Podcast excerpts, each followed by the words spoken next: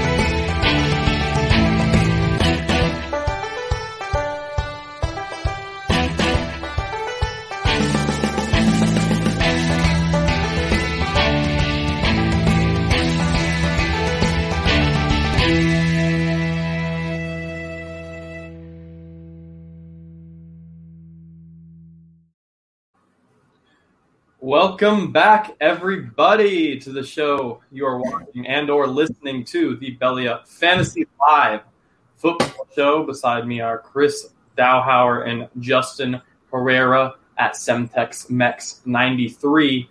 Uh, if you didn't see the last episode, Justin will be joining us permanently. We are super excited to be having him on board, um, be talking to him more often. Um, with that, however, Dan unfortunately will be uh, hit or miss whether or not he's on. Obviously, tonight you won't be seeing him. Um, I, I, do believe he'll be listening in. Um, so, hi, Dan. um, but yeah, we're, we're super excited to have Justin on now. He's an up and coming writer and now podcaster here at Belly Up.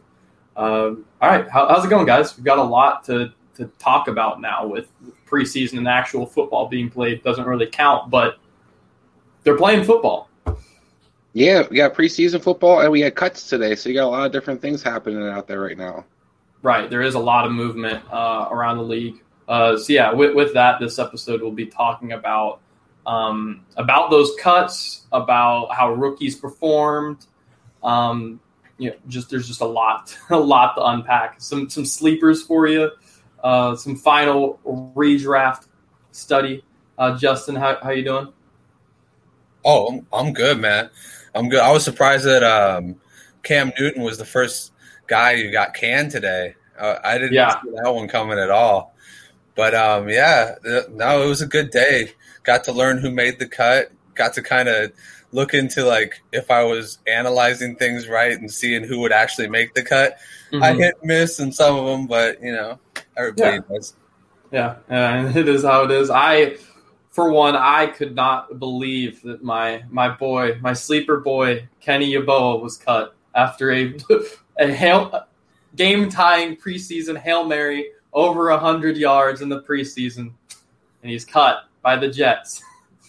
Add yep. insult to injury, Chris Herndon got traded too. Yeah, I, I did see that with with Irv Smith having um, some injuries. Um, yeah, and the other tight end there is getting picked up quite a bit, it seems um, as well. Um, so before we get we get too deep into this, we're going to go ahead and shout out, thank our sponsor, Manscaped. Your client going away for ten years, unless unless we swap first round picks. Fantasy football draft season is upon us. It's time for you to put the PP back in the PPR league with the sponsors of today's show, Manscaped. The leaders in below the waist grooming just launched the new Performance Package 4.0. Don't neglect your balls like the Packers front office has been neglecting Aaron Rodgers.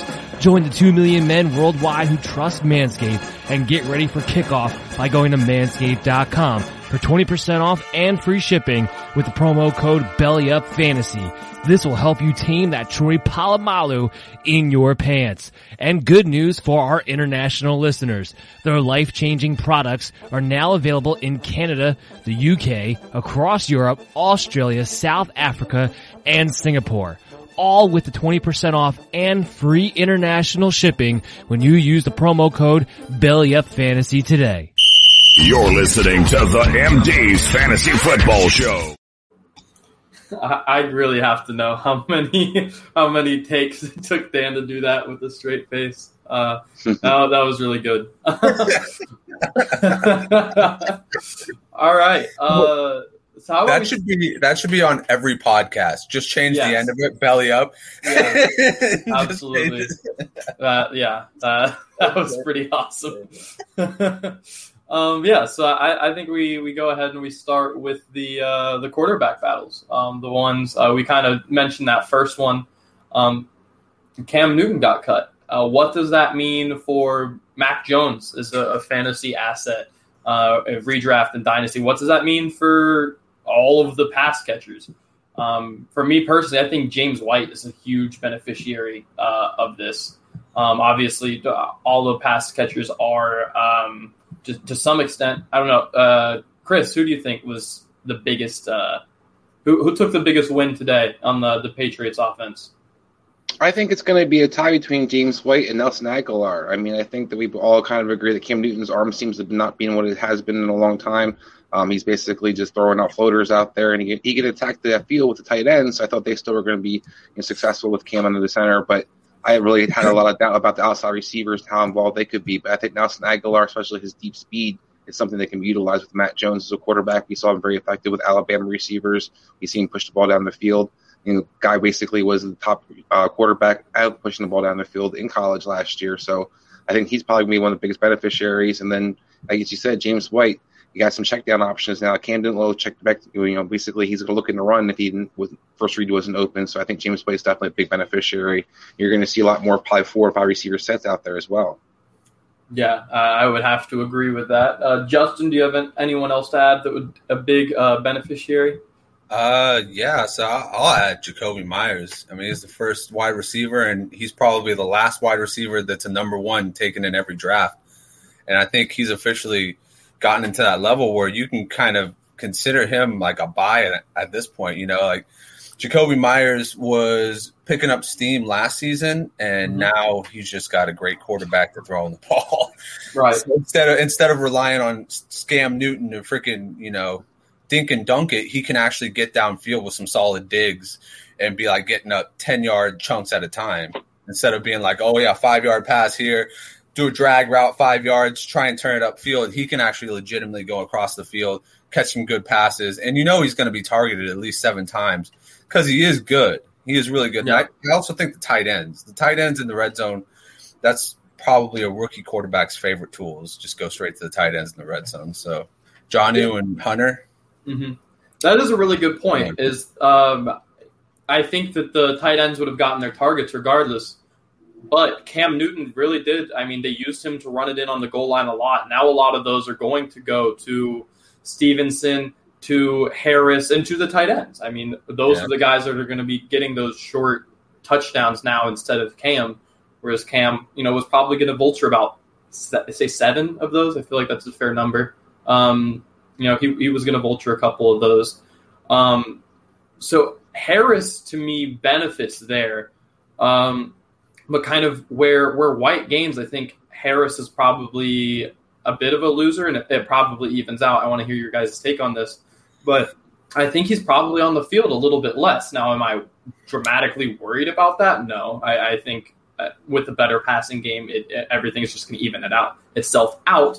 But I, I, do think he's probably going to be on the field a, a lower percentage because James White didn't really serve that important of a role with Cam Newton with Mac Jones, I think he's going to be on the field a little bit more often. Uh, Chris. Yeah, I mean, I think it'll be interesting to see how that kind of unfolds. You know, Najee Harris did play at Alabama, so there is some familiarity there. Hopefully, that you know everything I'm kind of hearing out of training camp in this off season is they are losing Harris a little bit more in the passing game. Uh, mm-hmm. Dan and I had kind of discussion about this, you know, on our show and we were really kind of debating whether or not he's going to be utilized. Is he going to just be strictly that Sony Michel role where he's only running the ball, or he get a little bit of Rex Burkhead options? Where Rex Burkhead's be moved on, and you kind of saw him kind of using the combination role where he's able to run the ball and also catch the ball. I'm hopeful that Josh McDaniels kind of learned his, his lesson by being predictable and maybe tries to use, utilize Harris a bit more in the passing game because I think the Patriots are too easy to kind of game plan if you know it's going to be whoever's in the backfield. Basically, the play is going to be called. Mm-hmm. Uh, Justin, do you think anyone, uh, any Patriots players really lose out because of, of the switch from Cam to Mac? Um, see, I actually think it's quite the opposite. I mean, I don't think anybody really loses out at that point. You know, to your point, Damien Harris might not see the field as much, but that actually might benefit his health because right. he was running into problems last year where he was getting hyper utilized and he ended up having a problem. I think he missed like four games last year, right? Four, six games somewhere around there. But um, now they got Rhamondre Stevenson to mix it up. They got JJ Taylor to mix it up with James White because James White's had injury problems in the past. It, it's going to be a, it's going to be a highly functional offense now without Cam because it's not going to be as predictable anymore. And to your guys' points, I I honestly don't see anybody losing out in this offense. I think everybody takes the W, except for Cam because he's looking for a job. But yeah, I think he's got enough money to pass. yeah, I think Cam will be all right on his own uh, his own social media. He said, "Do not feel sorry for him." So uh, take that for what for what you will. Uh, finally, what, what's the outlook on the man himself, Mac Jones? Uh, what what's the fantasy outlook there? Is he someone that you week one are starting in say a super flex, I think we can all agree that he's not someone at least week one that we're throwing in in a, a standard one quarterback. But it, say you're in a super flex, is he a starter? Is he a top twenty four? Yeah, I think I think you have to just have to consider him as a possibility. I mean, it's hard to kind of bank on a rookie, especially you know we kind of still kind of learning what he's going to be able to bring to the table. But if they're going to be running the old Patriot offense, which in a lot of ways we think they're going to, Tom Brady had a lot of volume, so you expect Matt Jones to kind of have that volume opportunity there. They play a tough division, and you know some of the defenses, not the Jets, exactly, but the Dolphins have a good pass defense. Uh, the, you know, Bills have a good pass rush, so it'll be interesting to kind of see will he be somebody that kind of hits you know the ground and running, or is he kind of somebody they kind of have the training wheels on and kind of ease him into the action? I wouldn't be brave enough to start him week one, but I do think he's going to be somebody by the midseason you're definitely going to have in your lineup in the super flexes. Yeah, I, I have to agree with Chris on the sense that I would not start him week one because that Dolphins secondary is nasty. Um, but from week one on, I would be no problem with it because he's got everything in between the ears, and that is that is kind of why he's got the job. I mean, a lot of people are like, "Oh, it's because Cam wasn't vaccinated." No, it's because when and when it came push came to sub in the preseason, he was just making all the smartest throws. He was doing a mm-hmm. great job. I mean, I thought that Kristian Wilkerson was going to come on just because he looked so good when Mac Jones was on the field, just to have like another depth piece that worked well with Mac. Unfortunately, he got uh, KO'd, but you know, I, I think he is a 100% a go for Superflex leagues. After week one, I'm going to quote that after week one because Xavien Howard and that defense is nasty. They're, be, they're a low key like top five defense this year. All right, one one last uh, little question uh, before we wrap it up. Make it to the next quarterback competition. Say that what I, I think we all agree here. Uh, say what we think is going to happen that first week, where it's a, a, tough outing for the rookie with for Mac Jones. Um, he, he, maybe he scores. Let's just throw out like thirteen to sixteen fantasy points in the mid teens, right? Does that make him a buy to you? Like, are you again in a super flex. I don't. I think we're in agreement that probably not a, a top twelve QB fantasy wise uh, immediately. Um, but in a super flex, you're like, all right, he just had a bad performance week one. I'm not worried about it. I'm gonna go get that guy. Betfred has come all the way from England to the great state of Iowa with over 50 years of sports betting experience. Fred is known in the UK for three things, customer service, bonuses, and delivering the best overall experience to players. Need more? Download the Betfred Sports app today and receive up to $250 in free bets when signing up. No emperors, no movie stars, just a sports book you can trust. Download today. Proud partner of the Iowa Wild and Iowa Cubs. Must be 21 plus. Wagers only accepted in Iowa. Gambling problem? Call 1-800-BETS-OFF. This holiday, whether you're making a Baker's Simple Truth turkey for 40 or a Murray's Baked Brie for two, Baker's has fast, fresh delivery and free pickup, so you can make holiday meals that bring you all together to create memories that last. Baker's, fresh for everyone. Free pickup on orders of $35 or more. Restrictions may apply. Choose from a great selection of digital coupons and use them up to five times in one transaction. Check our app for details. Baker's, fresh for everyone. You want to go, Chris? I think. Yeah. Go ahead. I was gonna say I think so. I mean, I think that's something you're not going to try to assume too much off of week one. You know, as Justin kind of pointed out, they're playing a definitely tough secondary. Expected to get a lot easier. Like you said, you're going to play the Jets at least twice this season, so that's a nice little play there. Um, and I think that you have a guy that you look is going to probably get more and more comfortable as the season progresses. So it's not somebody I'd be afraid of if he doesn't kind of, kind of has an average week one. It's somebody I definitely would try to get my hands on sooner than later. Mm-hmm. Um, what do you think, Justin? Yeah, no, I, I you know, I, I think if he has a bad week one, that's the perfect time to go get him because 100% every rookie is going to have a bad week at some point, right? And people are kind of just like waiting for that to happen. So when it happens week one, it gets it's so fresh in your mind that you start to think, oh, this is just going to be a continuous thing, and that's when you jump on it and be like, hey, can I get this guy from you? That's hundred percent. When you if he has a bad week one, go out and buy him. If he has a good week one, uh, maybe hold back for a second because I think the market will go a little bit too high for him. Um, yeah, I, he like Chris said, he's bound to play the Jets. He's going to play the Jets twice, so he's going to have really good weeks. And then you know the Bills, the Bills secondary is a little suspect, other than Tre'Davious White. So he'll have some he'll have some really good weeks, but you know, I, I going back to the question, he's definitely a buy for me. Adam, even if he has a bad week one. Adam, I have a quick question for you on this topic. Sure. Um, not Superflex necessarily, but you're a dynasty guy. How does you know Mac Jones getting on the field sooner than later affect his where you take him in a, in a dynasty league? Well, I mean, for me personally, I, I don't think I could justify taking, and I know this is probably unpopular with a lot of people. I know in this environment, I think it probably isn't. I could not justify to myself taking Trey Lance over Mac Jones today in a dynasty draft. I couldn't do it personally. Um, I, I know a lot of people would, would just take the upside.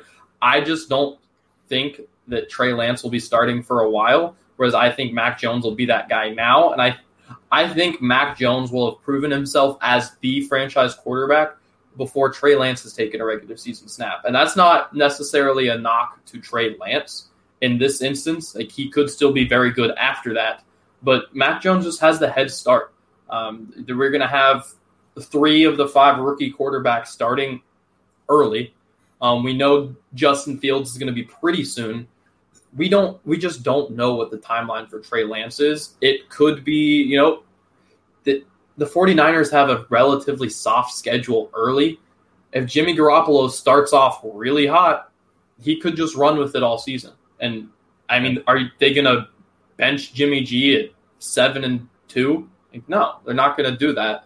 Um, so if, if they start off really strong, then you know Trey Lance might wait a year, and then next off season when he hasn't started for a while, then you go buy Trey Lance. That's when you're if you are a Trey Lance guy, that's when you go make that that move. But as of now, I, I would have to take Mac Jones earlier. So I think that's the biggest moving piece in regards to him starting early. Yeah, I totally back that because Mac Jones is being drafted at least two rounds later than Trey Lance is, if not way later in some leagues because some people reach so high for him. Mm-hmm. And I don't get it because, you know, to your point, Adam, Mac is starting right away. Trey is gonna be on gonna be riding the bench. We know week one because he just got, you know, a finger injury. Mm-hmm. For sure he's right in the bench week one. And then like you said, Jimmy Garoppolo gets hot you know, we could be waiting until week 10, even their bye yeah. week, you know, yeah, for them to put him in. And by then, you know, is his value really that much worth it compared to Mac Jones, who's been starting and probably been putting up really good games? It's not. I mean, unless you have like three quarterbacks that you're confident in and you're just taking the upside on Trey Lance, that's fine. But otherwise, yeah, exactly.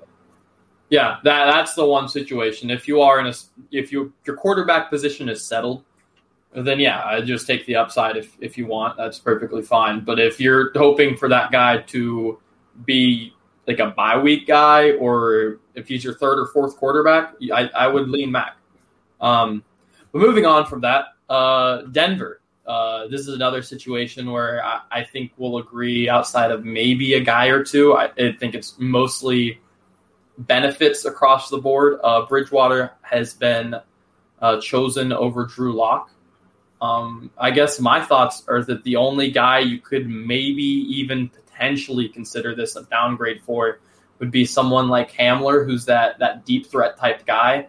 Um, you know, Bridgewater maybe not push it down the field as much, whereas Lock is definitely trigger happy. I mean, I don't think uh, there's any questions there. He may not be great may not be accurate, but he will throw it down the field, and that's something that there's um, some question marks with Bridgewater. But otherwise, anyone, anyone else, anyone who's someone you want to just be catching a high percentage of their passes, Jeudy, for instance, I think they benefit. Uh, Chris, what do you think? And I think you make an excellent point. I mean, I really don't think anybody. It's kind of some of the New England situation. I don't think there's any really downside for anybody offensively. I can understand some of the the KJ Hamler concerns, but we saw you know DJ Moore be used as that kind of deep threat last year in Carolina, and TJ, and he's still very heavily involved fantasy wise. Mm-hmm. So Bridgewater can push the ball down the field enough if he needs to. I think all of them actually benefit because there's actually going to be more than one mouth being fed each game. Where I think we saw Drew Lock, he pretty much could focus on that one receiver, and that's pretty much all he could actually feature. You're going to see Teddy Bridgewater kind of be like a point guard out there, trying to get everybody involved, which I think is going to really thrive and help this offense a lot. They have multiple weapons, the tight end position. They have, you know, Ocon's receivers. Courtland Sutton's coming back from injury. So I think the Jeudy guy, like someone like Jeudy who runs precise routes, is going to benefit. I think Courtland Sutton benefits. I think the whole offense in general, this offense really struggled to score points last year. And I think now that you're going to have a guy that can kind of get the ball in the playmaker's hands, this team could actually take a big jump. Yeah. I mean, I agree. There are a ton of uh, of playmakers there. Uh, Justin, do you worry that there's not going to be enough touchdowns to go around? I mean, I, I believe Teddy Bridgewater's career high in touchdowns. I might be off by a couple here. I think it's like 15, 16, somewhere in there. Um, so do you think that that's a problem for fantasy owners of any of the Denver guys? Oh yeah, I mean that's always a concern. Um, yeah, that was his total from last year was I believe 15, and he, I so here's my thing, I like the upside of Bridgewater because he spreads the ball down. He can spread it downfield. He can spread it intermediate. He does it a lot of short passes. But what I like about this Denver team is that they have a great tight end in Noah Fant. And I think this is the year he finally gets involved. And I think Teddy Bridgewater is the key there. Where Teddy Bridgewater didn't really have anybody like that. You know, Ian Thomas was obviously like he was useless. you know, he was a paddle in a sinking ship. Um, but you know, I, I think he's going to be key in the red zone because he offers a big target with good hands, and he runs like a receiver. You know, he ran a four five, so. He's fast. He can get off the blocks, and he can beat any linebacker out there. And then all he has to do is have Bridgewater find him, which obviously Drew Lock could never do, which is why he's in that situation because he's incredibly inaccurate and you know can't read anything to save his life. But um, yeah, I think that Noah Fant's going to benefit the most from that from the touchdowns on that end. And I think Bridgewater's going to be just fine getting touchdowns. You know, he's got Jeudy and Courtland Sutton. He's got Courtland Sutton who can stretch the field. He's got Jeudy who can catch the 10 yard passes. And then he's got Fant who can score. And then he's got a plethora of running backs. Melvin Gordon's good at catching the ball. You know, Javonte Williams. We haven't really seen too much about his pass catching abilities, but you know, he's a hell of a bowling ball when it comes to running it right up the middle. So I think that Denver offense is going to be um, full tilt boogie with Bridgewater as their quarterback. Yeah, I mean, I definitely think that uh, Bridgewater is an improvement there. Um, don't forget, don't forget, Bridgewater pointed out how Carolina didn't even practice red zone plays before going into games last year, and that was a big knock he had going to Denver. I think Pat Shurmur definitely practices red zone plays before each week. Yeah, I mean that that is a very good point. I mean, if if they aren't practicing it, then how is he going to? just not really in a position to succeed uh, throwing touchdowns and hammering it in the end zone, and also not having uh, Christian McCaffrey. I mean, uh, he's a, a, incredibly productive piece of that offense that he just really never had. Um, so I, I, mean, I think Bridgewater can at, at, least reproduce what he did last year, if not um, improve upon it. Um, moving down to his former division, uh, we're going to go to the Saints in New Orleans, who you know just suffered an awful hurricane, which was uh, very tragic. Yeah. Um, I believe the Saints now are they playing in Dallas or at LSU or something? I know that they said the first uh, four games or so uh, they won't be playing in New Orleans. Uh, do, do, you know if they figured out where? I don't think they figured out where yet, but they are practicing in Dallas as of right okay. now. So I'm not sure if they decided whether they're going to have the games. Will they be away games? But they are practicing in Dallas. Okay. Um, well, in in Dallas, uh, Jameis Winston's the guy taking the QB one snaps as of now.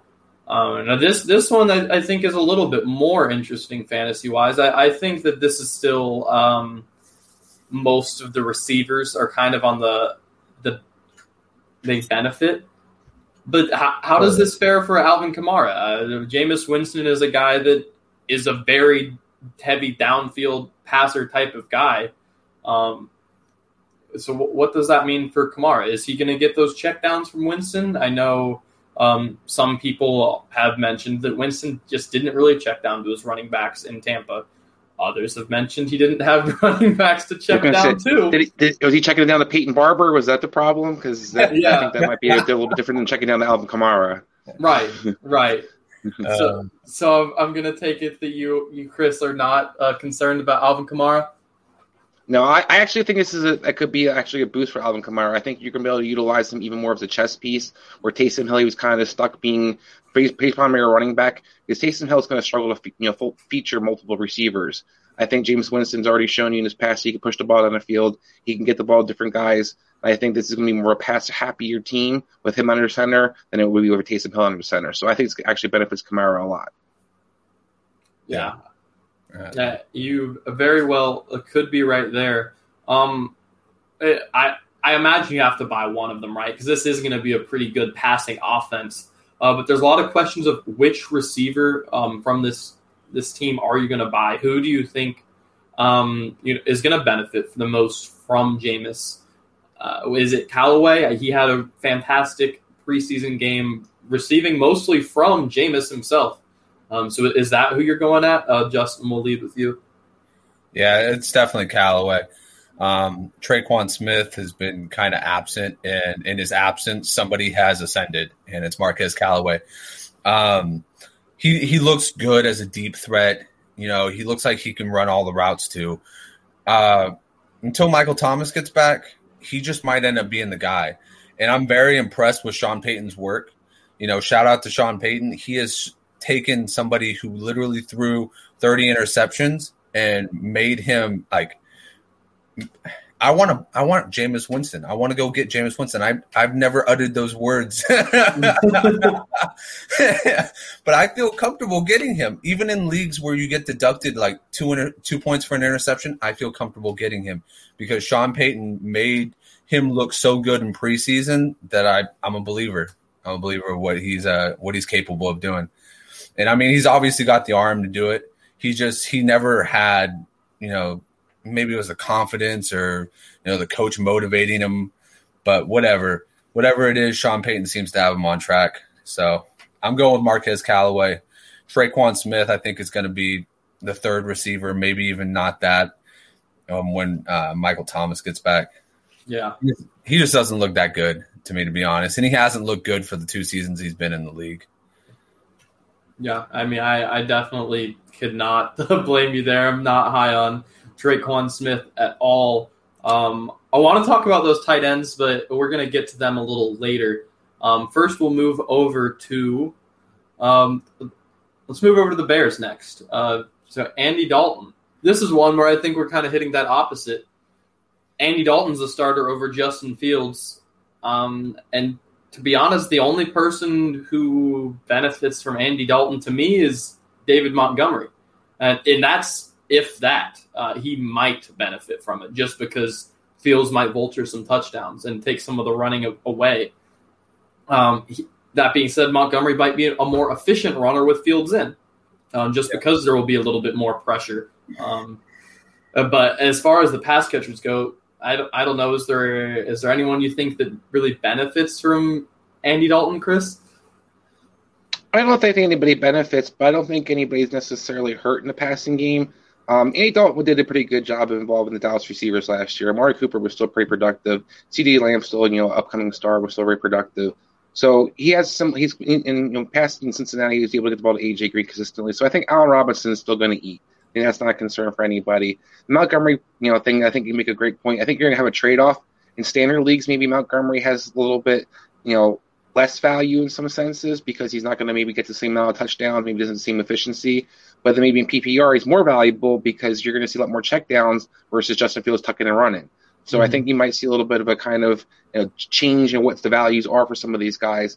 But I think overall, it doesn't really hurt anybody too much in the passing game. I think you're going to still kind of see, you know, Cole Kmet and Jimmy Graham kind of be utilized. Regardless if Fields was out there, they probably utilized just the same similar way. We saw, you know, Dalton Schultz be utilized last year. We saw different guys being for Andy Dalton, Ty Eifert back in Cincinnati days. So tight end position will be somebody who still gets the ball. I think overall his offense might not be as efficient with him as the quarterback than it would be with Justin Fields, and that might be something similar, kind of similar to the Denver situation that might actually hurt you because you're not going to have as many sustained drives, you're not going to have as many consistent points opportunities, and that might be something that kind of knocks this offense down. Right. Now, I would almost say that I, I, guess I get your point. Allen Robinson's probably about the same regardless.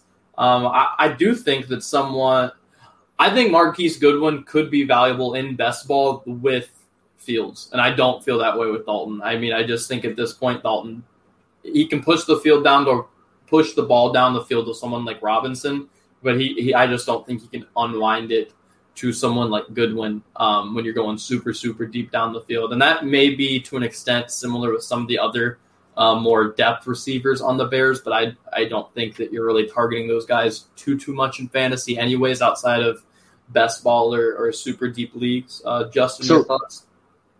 Or Chris, we'll go to you. Hi, Chris. I was going to ask you. I was just going to ask you real quick, Adam and, and Justin as well you know, one of the big flavors of the month right now is Darnell Mooney. On the, all the rumors out of camp, how he's just lighting it up. So, mm-hmm. you kind of think Marquise Goodwin thing you're saying. Do you think A Dalton being the quarterback is actually going to hinder someone like a Darnell Mooney, who's known for his speed and being able to attack, you know, down the field? I mean, I think that's Betfred has come all the way from England to the great state of Iowa with over 50 years of sports betting experience. Fred is known in the UK for three things, customer service, bonuses, and delivering the best overall experience to players. Need more? Download the Betfred Sports app today and receive up to $250 in free bets when signing up. No emperors, no movie stars, just a sports book you can trust. Download today. Proud partner of the Iowa Wild and Iowa Cubs. Must be 21 plus. Wagers only accepted in Iowa. Gambling problem? Call 1-800-BETS-OFF. Betfred has come all the way from England to the great state of Iowa with over 50 years of sports betting experience. Fred is known in the UK for three things, customer service, bonuses, and delivering the best overall experience to players. Need more? Download the Betfred Sports app today and receive up to $250 in free bets when signing up. No emperors, no movie stars, just a sports book you can trust. Download today. Proud partner of the Iowa Wild and Iowa Cubs. Must be 21 plus. Wagers only accepted in Iowa. Gambling problem? Call 1-800-BETS-OFF it remains to be seen because I see Goodwin. I just think we know what he is at this point. Like he is just not just, but primarily a deep threat, right? No, he is just a deep threat. Yeah, he is. okay. I didn't want to hurt him like that, but regardless, uh, Mooney could be someone that you use in a role on crossers and all of you know have him on in route stuff like that, where it's slants, not you know as intensive as a route runner, but you're still utilizing that speed if you're not necessarily just doing streaks, right? Um, that to me is more of a Nagy versus Lazor question than it is a, a Fields versus Dalton one. Um, I would almost say. While I think Fields might be able to get a little more out of him, if the the offensive play calling was competent, I think Dalton could get the ball to him perfectly fine. I just don't know that I trust Nagy to do that. Yeah, I, think that um, I think that Mooney would probably benefit more from a pocket quarterback than a Fields. I, I'm not to say that Fields wouldn't benefit him. I just think that you know having that pocket presence and really letting a, a route develop rather than you know scrambling around and having to have the receivers come back on the routes. I think that's where more of like an Allen Robinson, an experienced vet, somebody who really knows how to do that, would benefit more. And maybe even a Montgomery, somebody who would, you know, be outside and see that his quarterback scrambling around, come down the middle, and then he can hit him there.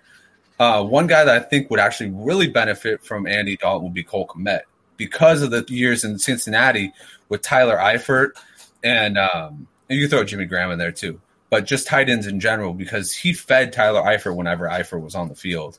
Mm-hmm. So I think that's somebody who could really benefit from it. But um, yeah, I mean, it, that's a that's another battle that is kind of interesting. I, I really I want to know what you guys think about that. How long do you think it takes for Fields to be, you know, playing, starting? I see. I think it should be pretty early. I, I to me, Fields looked like the better quarterback in preseason. That's not to say that Dalton can't play. I don't think we're looking at um, you know some of the same situations like a like a, a Bridgewater Lock where I just don't think Lock is that good. I think Dalton's fine. Um, I, I, just think Fields kind of edged him out. Um, not enough for it to be just a clear cut. You have to start Fields, but enough to where I think the majority of people were wanting Fields. Um, yeah, I think there's going to be calls for for uh, Dalton to get benched almost as soon as they're down. And I don't necessarily think that's Dalton's fault. I almost feel bad for the guy as someone from the Cincinnati area, but I, I do think that's the situation. Um, and eventually, that pressure is just going to be too much for Nagy, and it's going to be his job or put or put uh, Fields out there. And obviously, I think he's going to choose putting Fields out there and keeping a job. Yeah, I'm going to take a kind of roundabout answer for this one, Justin, because for me, I think it's going to totally depend on the pass protection. I think if, if Peters is totally done and he can't protect, this offensive line isn't very good, particularly the tackle position. And Dalton's going to get killed back there. So I think if he's getting murdered back there and you know, they basically realize they can't move the ball as, a result of that, you're going to see Justin Fields sooner than later. If they're able to protect a little bit and the defense is kind of keeping them in games, I think it's going to prolong how long it takes them to bring Andy Dalton in the game. So it could be around mid-season. But I think that's going to be the key is protection. I think you know the Eagle if the Bears can move the ball with Dalton quarterback and they're not just getting you know constantly on third and seventeen because of sack situations, then you know he'll be out there. But if it's going to be something right off the bat, in about two three games in the season, you just see basically he's getting smacked around, then I think you're going to have Justin Fields out there sooner than later. Very good answer. Yeah, yeah. yeah. I, I didn't really even think about that. You know, yeah, Peters is pretty old now and you know he's had what countless he's had probably like two or three acl surgeries too. So he's yeah i mean 39 so, years young. And he still got rid of the tackle though. Hey man. Andrew whitworth is still doing it in his 40s true. This is true. All right um is there anything we I, I feel like we kind of almost crossed upon it. Does anyone have anything to say on the garoppolo uh, Lance situation um, hasn't already been kind of touched on? I, I got something to say. Yeah, real quick. So I know you guys aren't the biggest Lance guys. Um, so I'm I'm a 49er fan through and through. Um, personally, I like Trey Lance because he offers more. Jimmy Garoppolo is one of those quarterbacks that you know he they they created touches for him last year just so he can get his confidence going. I don't know what happened when he tore his ACL against the Chiefs, but something happened there and he's never been the same. And he came back and he's been hesitating. And sometimes when he hesitates, he throws interceptions.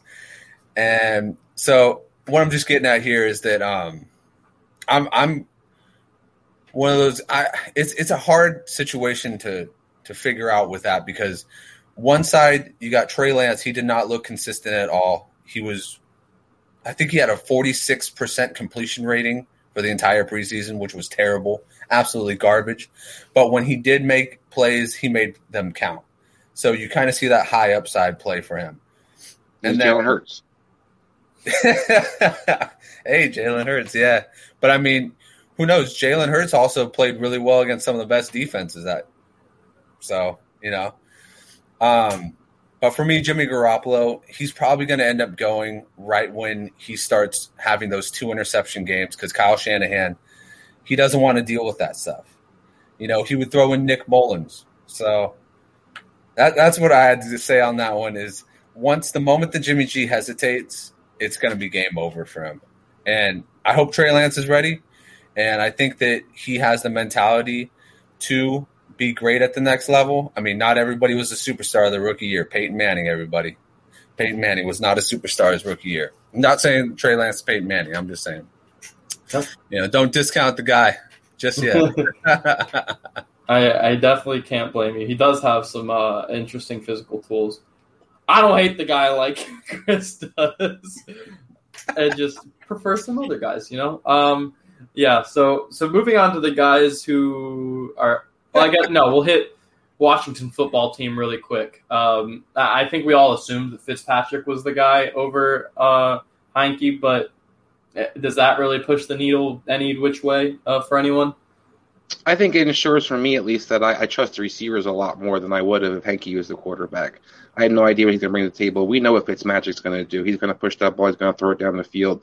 So I think he's definitely makes me more confident in attacking some of the receivers, particularly Terry McLaurin, where I think he may creep up higher in my board than he would definitely than he would have if Heinicke was the quarterback. And I also think the running backs benefit in my book. I think you're going to see them be able to, you know, Fitzpatrick also likes to check the ball down. We really didn't know what Heinicke was going to do with you know, involving the running backs. So I think for me, it just kind of ensures that I trust the Washington offense to be more aggressive than they, they Fitzpatrick at quarterback than it not. Yeah. Yeah, and I I think that's the big thing is there's just a lot of unknowns with what it would have been if it wasn't Fitzpatrick. Go ahead, Justin. Oh no, yeah. I mean, I I was just going to add on. I think Logan Thomas has uh, a better ceiling now with Fitzpatrick because you know Logan Thomas is going to get a lot of passes. Taylor Heinicke did not look very solid throughout the preseason. You know, he he looked like what he is a backup quarterback, mm-hmm. like a high level, high functioning backup quarterback.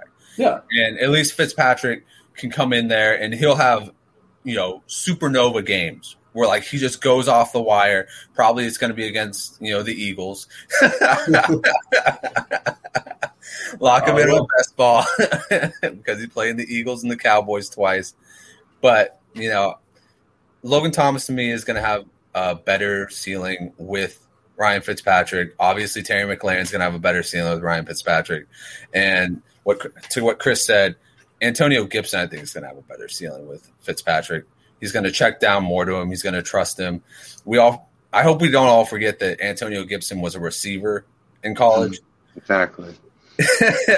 like everybody's like, oh, J.D. McKissic, J.D. McKissic, like the guy literally that picked up the run game and had an amazing year. Oh yeah, he also played four year or three years of college receiver. Yeah, I mean, uh, Chris, I think it was you mentioned it on one of the first shows that that I was on uh, here. It, he's a very talented receiver. It's just can he get better in pass pro, and if he does, he's going to blow up like as a, a receiver because he he can do a lot with the ball in his hands in open space. It's not about that. It's just you know, eh, do you trust him as the the guy in the pass game? I mean, he's got the frame to figure it out. I I haven't seen enough to know whether he has or hasn't, but if he has, the upside is enormous with him. Yeah, yeah absolutely. Um, so I will kind of fly through. I think uh, some of the quarterbacks who who didn't really have much of a challenge um, in in their position. Uh, Trevor Lawrence um, looked all right. The Jacksonville Jaguars absolutely did not. Uh, what are your guys? Uh, Justin, we'll start with you. What's your thoughts on the uh, uh, the Jaguars' offense in general, and and I guess we'll we'll do the same question we did for Mac Jones. Are you locking in Trevor Lawrence, who's this this generational quarterback talent? Are you locking him in as a super flex guy week one? Um, not at his price. Definitely not at his ADP price. I um you you look back at the Saints game and the talent around him just looked absolutely atrocious. Like uh, I, I couldn't I couldn't get away from that game quick enough because I was just you know you look at it and you're like these are NFL players, but every one of those wide receivers couldn't get open, mm-hmm. and it was crazy because Laviska Shenault has so much you know hype behind him this year what was he doing? I mean, he couldn't even make a screen pass work. You know, uh, and then you know Marvin Jones. Marvin Jones is going to be the saving grace of this guy because he can actually you know catch a deep pass, and you know he's going to take he's going to get a couple catches and take it upfield. But you know, I, I, worry about DJ Chark. I've never been a DJ Chark fan. I think he really lacks route running talent, and to be honest with you, I think his greatest trait is that he's just a big receiver. And I mean, he's he's maybe a little fast, but I mean, you know, Darrius Heyward-Bey was a big, fast receiver, and look what that got him in his career. Um, for reference on that ADP comment, uh, at least on Fantasy Pros, Trevor Lawrence is going as quarterback 14. So that's ahead of Matt Ryan, uh, Kirk Cousins, uh, Tua, Jameis, uh, Carr, Roethlisberger, Mayfield. You know, a, a lot of guys that uh, at least have better supporting casts. They may not be better than Trevor Lawrence, but they have better supporting casts. Even, even I mean, on the other side of the field from him in that preseason game, Jameis Winston, who has a very inexperienced uh, receiver group that sure looked a lot better than than what was surrounding uh, the Jags and or uh, Trevor Lawrence on the Jags. And I, I, think that that will change to an extent. I, I, do still have some faith in that receiver group, but the Jags as a whole, I don't. Uh, Chris, what are your thoughts there? Yeah, I mean, I think the thing that stood out most to me is their offensive line is pathetic, and it's just Yeah. basically will not be pass protect for him to save his life. And as a result, people like a DJ Chark, people like a Marvin Jones are going to suffer because it's going to be hard for you know Lawrence to push the ball down the field. You might see Shenault be able to utilize him a little bit more just because he's going to be that screen guy, he's going to be that underneath guy. But I think overall, Trevor Lawrence hasn't isn't somebody that I'm necessarily going to you know have super confidence in. Now, super flex, I might pull him out there because I think there's he's got some upside. They do play you know in a pathetic division where a lot of defenses aren't the greatest. So I think and you have a lot of garbage points too. Because that defense in Jacksonville is not the greatest. Having said that, I'm not a big fan of their system. I'm not a big Bevell fan. I'm not a big Schottenheimer fan as their passing coordinator. I just think it's just asinine to make Schottenheimer and passing game just don't go together. Um, and then you have basically a guy that a lot of people love his legs, and Dan and I had kind of debate in our show. I, I point out the college stats for Trevor Lawrence. Trevor Lawrence is not a big time runner. He can run. He's a hell of an athlete. He doesn't run a lot though, and I don't think he's going to be put in position to run a lot. So that's where you're kind of expecting people. A lot of people are think banking on this guy's going to be this mobile threat, and that's why you can use legs will save you. I'm not think that's going to be the case. So I don't have the same kind of you know confidence Trevor Lawrence going as a 14th guy as you kind of point out with other guys who I like with their situations a little bit more and their surrounding talent a lot more. Yeah. Um, uh, yeah, it's just a really interesting situation. I mean, uh, Chris, we've talked about it here on the show uh, before. Literally, like the only, and I don't even want to say glaring weakness, but the only weakness without being super nitpicky of Lawrence um, that you could really make was that his release is a little, it's not the fastest.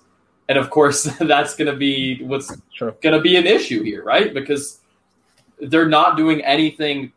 There's one thing that he, I don't even want to say struggles with because it's not awful. It's just that, like, if you're going to say one bad thing about him, it's it, it- he's a big dude. He's got long arms. It takes a while, right? And you're not going to give him that time. So uh, that does worry me uh, a little bit. Uh, I think he's a, no concerns about him reading defenses. I don't think he processes the field as quickly as people think he does. He had a lot of easy reads in Clemson. And there were a lot of screen passes. So I think when you see him actually have to process and kind of look scan the field, you kind of saw that in preseason. He struggled against that second and third receiving option. Yeah. Absolutely, absolutely. Um, I, I do think that at his current ADP, it, I I wouldn't touch him. Anyone anyone disagree there?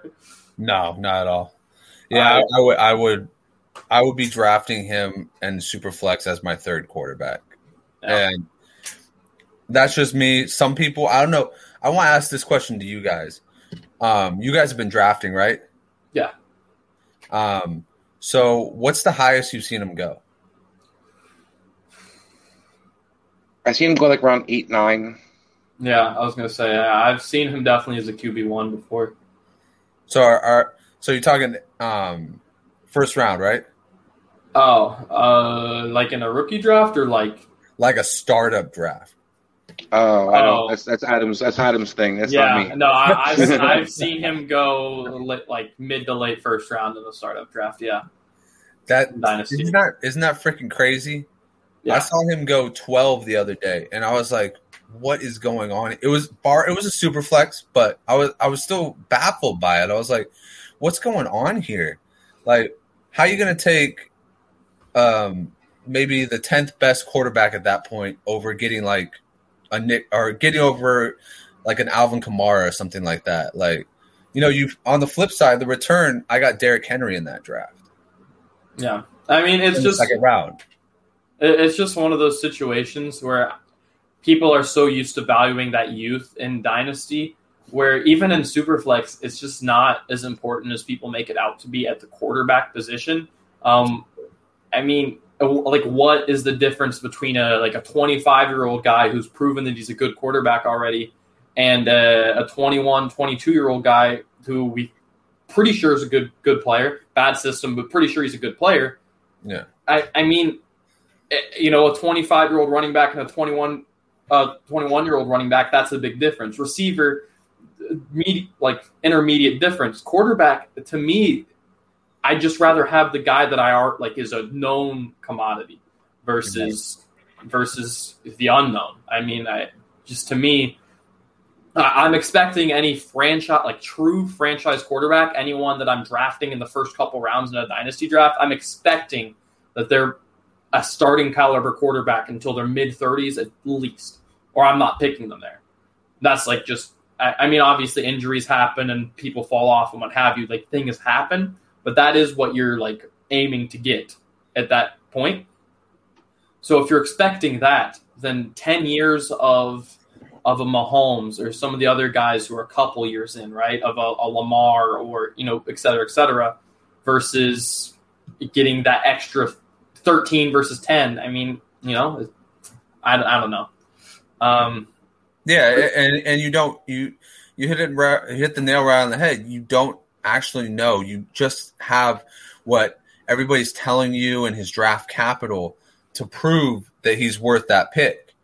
But you look at somebody like a Patrick Mahomes, Betfred has come all the way from England to the great state of Iowa with over 50 years of sports betting experience. Fred is known in the UK for three things, customer service, bonuses, and delivering the best overall experience to players. Need more? Download the Betfred Sports app today and receive up to $250 in free bets when signing up. No emperors, no movie stars, just a sports book you can trust. Download today. Proud partner of the Iowa Wild and Iowa Cubs. Must be 21 plus. Wagers only accepted in Iowa. Gambling problem? Call 1-800-BETS-OFF.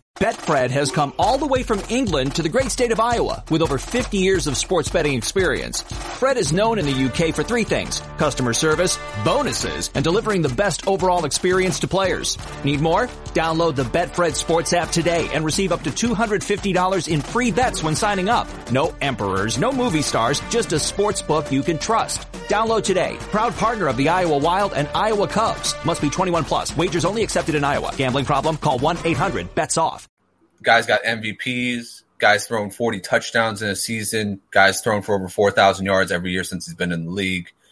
Like that's solid proof that he's worthy of a number one pick, mm-hmm. right? Yeah. Rather than you know, and, and you said it too, like the system. I always I always think about the system. You know, I don't I don't trust the Jaguars. I don't trust the receivers.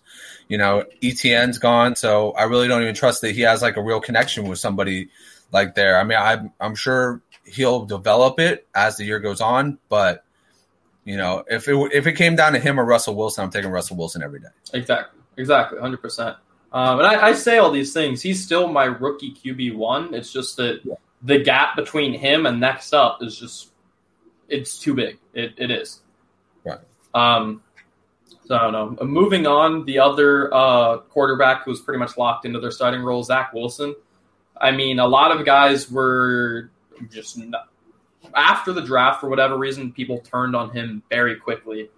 Uh, I think he's at least started to prove some guys wrong. I don't want to take the preseason as gospel and like, oh, like he's here, guys. Like he didn't, he hasn't done anything yet, like of, of reality, right?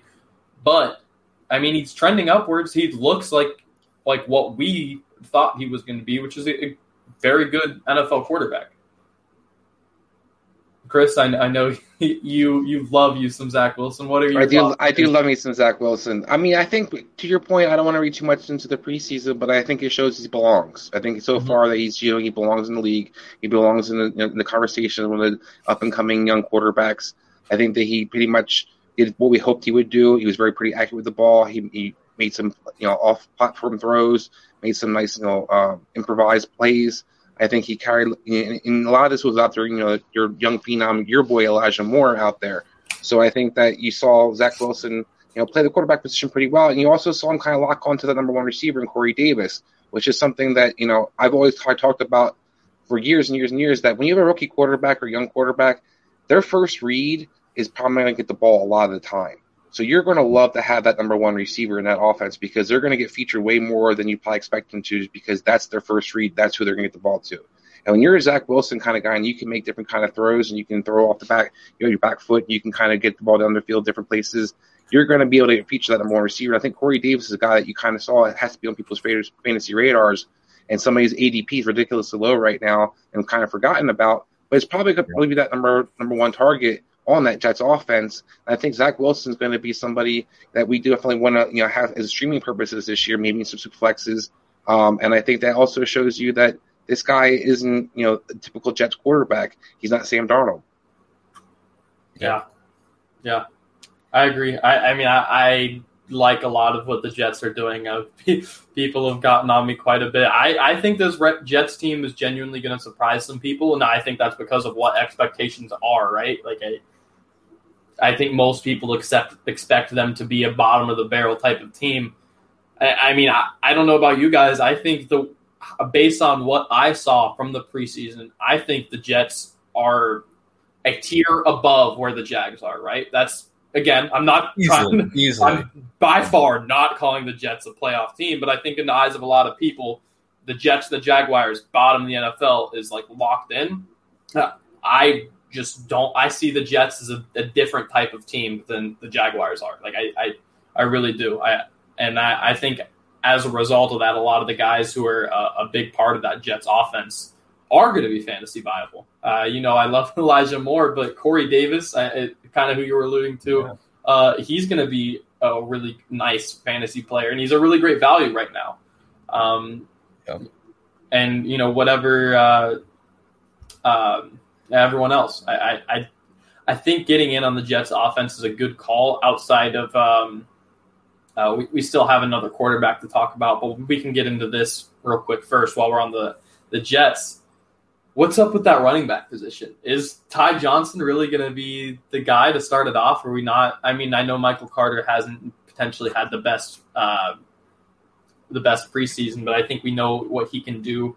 And we saw enough of it in training camp. So, is it going to be Ty Johnson? Is that uh, I want to keep going back to you, Chris, but I know that Michael Carter's your guy, so I kind of want to. I, yeah, I love that test. Some of those Jets nucleus pieces. Um, I think you're going to see Tevin Coleman get the opportunity to be the guy kind of start off the season. You're going to see Ty Johnson rotated in there, and you're going to see Michael Carter rotated in there. I think the initial plan is going to try to be to emulate that 49er system where we kind of saw a couple years ago when they had Matt Breida back there. They kind of rotated different backs and kind of utilized them in different roles. I think it's going to be the idea.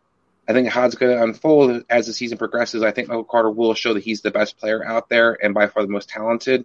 Tevin Coleman, we know basically is going to probably be hurt by week three or four because that's what Tevin Coleman does now.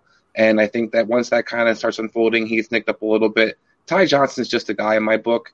So I think that eventually he kind of gets phased out. And I think that the offense is going to realize that they're going to be more successful when they have guys they can kind of, I mean, we're tandem versus rotating three backs. I'm not a big fan of guys teams rotating three backs. It doesn't really be it's not very effective for most teams. And I think Jets will learn that as the season progresses. Yeah. Uh, so Justin, we'll wrap back to you on both uh, both Zach Wilson. Like, what, what do you think for him? What do you think for the guys around him, and and the the whole running back situation down there? What do you make of all of it? I know that's quite a lot to a very loaded question, but uh, you take your time. well, uh, I don't think I could put as much glow on it as Chris did. I mean, his face lit up when he was talking about Zach Wilson and Michael Carter.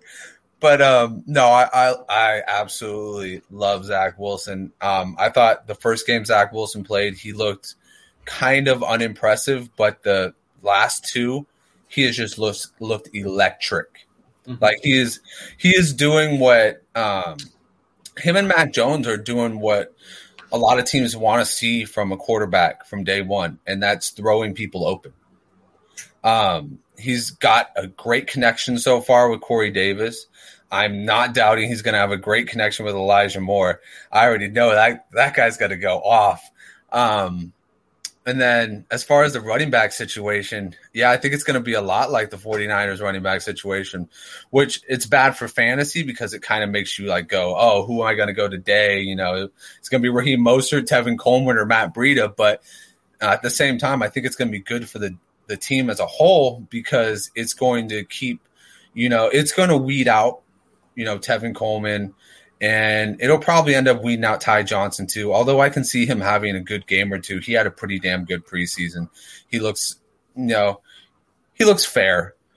But um, for Michael Carter, I actually see him as like a second half player. Like I, I call him like second half surge players. Like they surge you to a, a championship, and you know I can see him being somebody who picks up steam right around like maybe like week eight and just starts rolling with it to week eighteen you know, maybe something along the line what Cam Akers did, where he picked up his steam around week 12 and just started going and going and going. And we just started seeing these dominant performances from this guy who was on the waiver wire.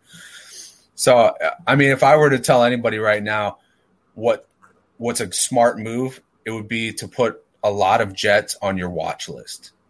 You know, somebody like a Michael Carter, a Corey Davis. If you're not drafting him in redraft, put them on your watch list and watch real close to every game because once these guys break off, it's not going to be cheap. Yeah. So if you can anticipate the week before, go ahead, just grab it. Um, and then just just a small thing here. The Jets are way better than the Jaguars. they they built their team way better than the Jaguars. I love the way they did the draft this year. They went out, they got their quarterback, they got their running back, they got their wide receiver, and then they got their lineman. That's what you need right there. You already have Mekhi Becton, Alijah Vera-Tucker is your lineman. You got an explosive uh, running back in the later rounds, and then you got a really good wide receiver, somebody who AJ Brown thinks is better than him at wide receiver. Yeah. That's how you build. Take Yeah. notes, Urban Meyer, take notes. All right. So one last rookie quarterback, then we can talk about some guys with some uh, experience in the league. Uh, then we'll make this one real, real quick. I don't even know if we'll go all the way around. Anyone have anything to say about Davis Mills? I just want to say, you know, there's a lot of talk about him playing this year, and the reason that I wanted to kind of talk about him was just this guy is what I thought he was. He can't read defenses. He's not going to be. He's not a. To me, he's not a pro quarterback. And I think that you know, this idea that he's going to be the starter sooner than later in Houston is going to be really sad because this guy is not any good. Yeah. I think he showed that so far. Yeah, I I, I think uh, with with Deshaun Watson listed as other on the depth chart, he's not. There is no backup quarterback. It goes Tyrod Taylor, QB one, QB two is blank, QB three is Davis Mills, and Deshaun Watson is other. So um, with that, I think Tyrod Taylor is pretty damn safe if there's just a no QB two. um, So Yeah. another team and Jets are definitely a tier ahead of because Houston's probably the worst Yeah. team in the league by far. Oh they my haven't shown anything other, obviously in the preseason to make me think otherwise. I mean, I I think it's them and then a tier, and then we've got what Jacksonville and Detroit, and then a tier, and Yeah. then maybe we can start talking about someone like the Jets and the Giants and these other teams. Um, yeah. So moving on to some of the second year guys, right? Uh, Tua and Jalen Hurts. Um, uh, we and we kind of guess got we can now kind of make this triangle here. Both of them, both those teams have now been connected to the Texans with the Deshaun, a potential Deshaun Watson trade. And now it doesn't seem like anything is super, super imminent, uh, despite the uh, reports earlier um, in the weekend. It, it seems now it's like eh, like those teams are definitely interested. No, nothing's changed there, but uh, just nothing imminent, at least on the Texans end of it. Um, I, I think Mike Lombardi, and I don't know if he was the first person to say this. He's just who I heard it out of personally. Um, said that a, a team made an offer that he, in his opinion, the team was insane for making that offer for Deshaun Watson. That, that there was a big offer for Deshaun Watson, and the Texans are still saying, "No, we want. We're going to wait it out. We're going to see what we can get value wise from a clear Deshaun Watson. Obviously, we have no idea if that will ever happen. Um, so, does that whole fiasco play at all into your mind about drafting a Tua or a Jalen Hurts? And then does the Gardner Minshew trade for Hurts specifically play into your mind at all? Uh, Justin, we'll go to you first. Um, no, I mean the Gardner Minshew one, maybe because that just kind of means that they have a sliver of faith in Jalen Hurts. And the moment that he starts really messing up, you know, they're going to go to Minshew mania and try and get a couple W's.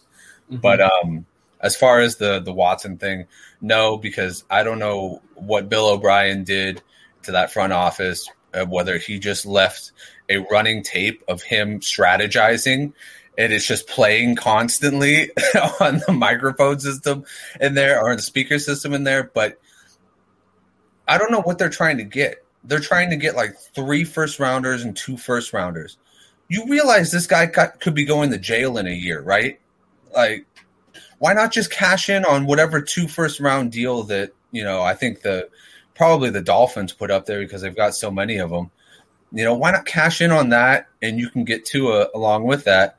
Then you got a starting quarterback and you have two first rounders to build. You know, build that line, get a running back, get a wide receiver, maybe get a defender. I, I don't know what the what the Texans are really trying to get out of this. I mean, I, now he's just a practice squad defender. Yeah, I mean the, the literally the the best I can think of is that I mean we talked about we talked about this with quarterbacks. Um, you know, young, new to the position guys hesitating. All I can think of is that Nick Caserio is hesitating here because this feels like the obvious. You need to make this move, get him out. Like he is. Yeah. There's nothing that having Deshaun Watson right now is helping your team at all, and there is a sliver of a chance his value goes up. Like it's very small. Yeah. I mean, I don't know. I I think the whole thing's goofy. Um, so I guess Chris, does the whole situation does that turn you off of Tua or Jalen? Um, I know I, no. I'm not worried about Tua at all personally. I guess I'll just throw that out there. No, I um I think first of all I want to say both look pretty good so far to me in preseason. I've seen kind of progression from both players. I think Tua is you know, kind of showing off and hasn't really had his full arsenal of weapons out there. And we saw Jalen Hurts had nothing but good things come out of camp about him. He looked good and solid in the preseason game. I do think the Gardner Minshew trade is a little bit odd to me. It does make me feel like there's something kind of you know stemming below the surface possibly. Even with that whole Jalen Hurts being named the starter finally today. Um, you know, we already kind of always all assumed that was going to be the case, but the, the coaching staff was seeming to make trying to make a situation that he wasn't definitely the clear starter. Joe Flacco was still that kind of debate. So I do think there is some kind of oddness going on. Just to defend the Texans, and I, I hate to do this, defend them because I think that you know it's, it's a stupid franchise. I, I argue that not all they drafted Davis Mills with their third round pick, but um, I will say that the trade that got turned down was just on Deshaun Watson. It was the Eagles offered the trade, and Deshaun Watson used his no trade uh, clause and said he did not want to go to Philadelphia. So this is where it's going to get interesting for the Texans and what they can kind of do and what they can't do to move on. I think the Texans want it to be the Dolphins. I think that's why we keep hearing it through the media. It has to be the Dolphins because they're the team that has the picks, as you know, Justin kind of pointed out, and possibly has the want to with Stephen Ross and reports about Stephen Ross kind of being interested. But I think overall, that team isn't built to have a Deshaun Watson. They don't want to spend the salary cap they don't want to have necessarily this guy going to be somebody they're going to have to build their team around and pay over the next three to four or five years. This team still has a lot of cap room moving forward. It has pretty good pieces in, in place. So I think that's really what you're hearing is there's not a whole lot of market for this guy. So there's not a whole lot of places he can go. And because he had kind of controls where he wants to go, that's where the situation gets really interesting. Um, I think it's kind of both sides are kind of screwing us up. Deshaun Watson needs to be out in the field and doesn't need to be so picky. Go where you can go, guy. Like you need to be out there. But on the flip side, think Texans, as you guys kind of pointed out, is asking for the sun and moon and the stars, and they got to be willing to compromise and say, look, we understand the teams are going to have their, you know, kind of draft capital tied to whether or not this case against Deshaun Watson is found to be guilty or not. And they're kind of looking, you know, we'll offer you a couple of round first round picks, but we want it built into the, you know, our deals necessarily that these picks can be kind of moved down accordingly if this guy's not going to be on our team next year or going in jail. So I think that's where both, you know, both parties are kind of really at fault. But overall, it doesn't make me really affect me how I take Jalen Hurts or um, Tua. I think both of them have some decent upside this year. Both of them have a pretty good, uh, have like I said, had good camp, had good preseason games, and I think this, this is going to be something the media is kind of driving. And it's going to be more annoying thing than an actual reality thing. Yeah, absolutely. Um, and the other second year quarterback that we definitely need to talk about, Joe Burrow.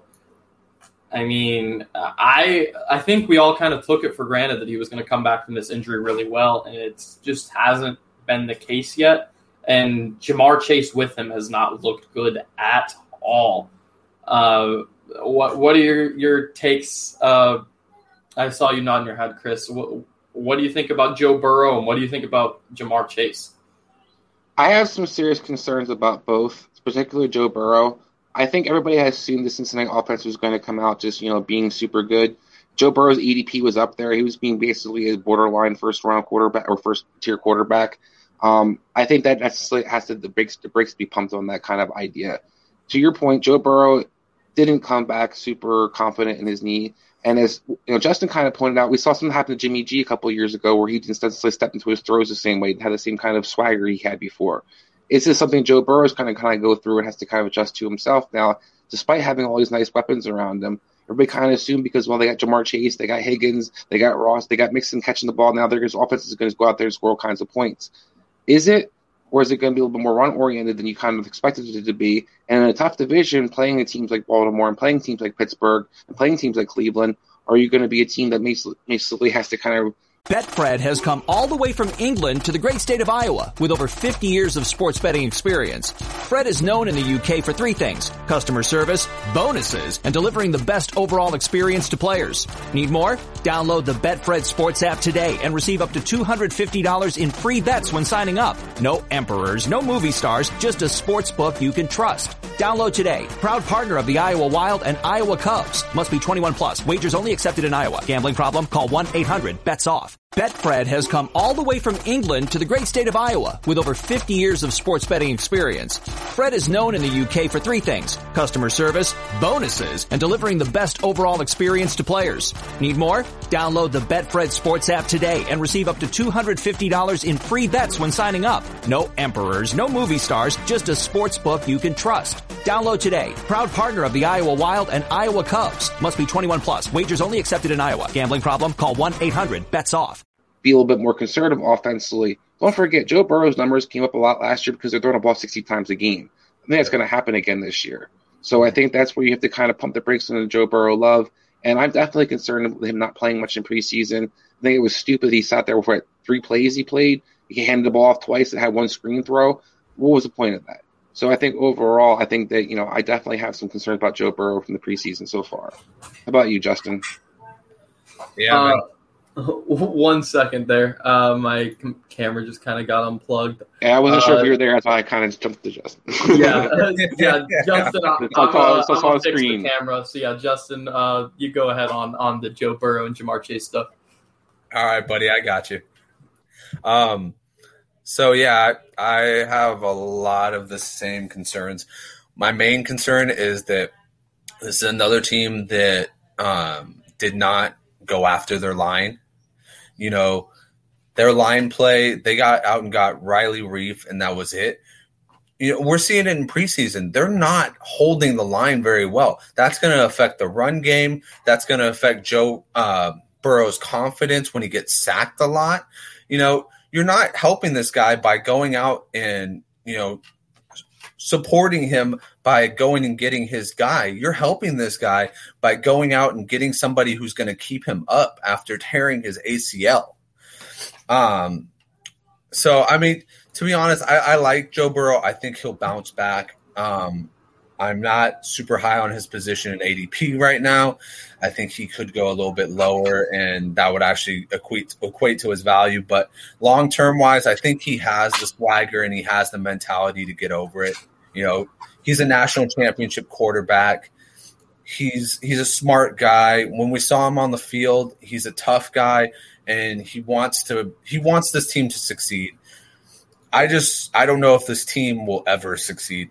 And Adam, I'm sorry that you had to hear that being from Cincinnati. hey, they're, they're not my team. Uh, I'll be back in a second.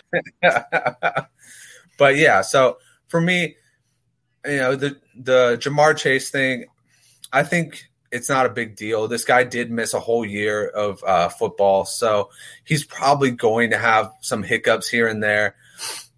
You know, it could play out to be a long term problem. It could turn right around in the regular season. How are you feeling about their other receiving options? How are you feeling about Boyd and Higgins? Now yeah, that, now that Chase is, you know, kind of having these issues, you think both of them step up a little bit more? I, I think you're going to see the Higgins is probably going to be the alpha in that receiving corps. People kind of expect it to be Chase. And I think you're also going to see Boyd more involved. People expect because I think to your point, the offensive line is not as good. And I think they're going to see a lot more checkdowns because Joe Burrow is not going to sit there in the pocket and just wait to get hit. I think he's going to look to get that slot receiver more involved. So I think he's going to benefit Boyd a little bit. Um, I just think Chase isn't going to quite be as, as high up, especially ADP where people have him right now as that guy, you know, a borderline receiver too. I think you can necessarily reach that high. Um, I think that you're just going to kind of see that offense in general maybe take a little step back and maybe not be as good, and those guys those guys still be productive as they were last year, and not the guys who are just really the afterthoughts to Ja'Marr Chase moving forward. So, sorry, Adam. I, I just have one more quick question. Oh, go so, Joe Mixon, how are you guys feeling about him? I mean, he's had his injury problems the past couple years, and now you know the line is it supposedly got better, but it really doesn't look too much better. How are you feeling about his prospects? Because he's one of the highly hyped guys going into this season. How do you feel about his prospects this year? He, I feel I like love he's. I feel like he's Yeah. almost hit the reverse um, of the Zach Wilson, whereas early on in the offseason, people were dogging on him, um, which I felt was unfair. And I was like, all right, I want I want Joe Mixon, right? Um, now he's starting to get really hyped, and because I, do have some concern, it's just kind of one of those things where it it, it fluctuating kind of changes how I feel. Because I, I do I love him as a player. I think he's a very talented guy. That offensive line sucks. I'm concerned about the passing game. There's some really good front sevens in that division. It's just it, I don't know. I, I I think as a high end running back too, I'm hammering him, but he's starting to just get hyped into that low end RB one, and that's kind of where I'm just laying it off and let letting someone else do that. I think he could uh, pull up the RB one numbers. I mean, he ha- again he has the, the talent. I'm just concerned about everything going on around him. I'm not concerned about the injuries. I think that's you know I I'm not gonna um, unless it's a super super serious injury problem where it's just like someone's constantly hurt. I'm just not gonna let that constantly affect my decisions fantasy wise. I'm gonna play aggressive and go get good players, but it, it, it's not him. It's the guys around him for me. Chris. Yeah, I mean, for me, I'm not necessarily worried about Joe Mixon. I understand that people are kind of you know, seeming to give up the ADP board. I think that's where he's supposed to be. I mean, the guy has had a shitty offensive line for the last couple of years, so that's not something new. Um, Joe Burrow, I think, eventually will get kind of back in in his groove. But I think even until that happens, they're going to be reliant on the running game, which is going to kind of benefit Joe Mixon. And the biggest thing to me is Giovani Bernard moved on. So once that happened, that gives Joe Mixon the floor that you're kind of looking for. When Joe Mixon's out there, he's been productive. I mean, even though he wasn't very efficient last year, averaged about 3.8 yards per carry, he still was one of the, you know top 10 RB when he was out there healthy. So I think that you look at a guy who's got more opportunity, more volume, and an offense that we're kind of concerned won't be able to push the ball on the field as much as they were expected to, actually might benefit him in a lot of ways. And don't forget, Todd Gurley had a really crappy line for the for the Rams for quite a while. The system's the same kind of system. So if they can utilize Joe Mixon in that kind of role, and you have a Callahan as your offensive coordinator, or I'm sorry, one of your offensive play um, call play callers is a guy who's always kind of used utilize that RB one. I think this guy's going to get 20 you know 20 25 touches, and to find that in fantasy is very rare. And this guy's going to be one of those guys that actually is going to be able to do it week in week out. Even if it's not super efficient, the volume will be there. Yeah, that is true. The volume will definitely be there, especially early on uh, as the passing game kind of develops. Um, on to you kind of mentioned one of the names we want to talk about here. Uh, the, the Rams. Uh, what's going on with Stafford and their former quarterback Goff? Uh, how, how do you feel about them and their new locations? I know we've talked about them uh, before, but now we've finally seen them in those jerseys on a game field, albeit briefly, but but we have seen it. Well, I think the Goff thing to me, I think Goff's kind of showed you what you expected him to be. He's been he's been fairly efficient. He's been a pretty good game manager. He's kind of utilized the tight ends and the slot receivers definitely in the offense. He's looked not too bad in Detroit. Um, Stafford, I, my question to everybody is kind of, is it going to hinder him not playing any of the preseason games? We know Sean McVay doesn't want to play his, his starters out in preseason and basically sits them. And you know you can't blame him because I think it's something we all you know kind of discuss at some point. How do you play your starters or not?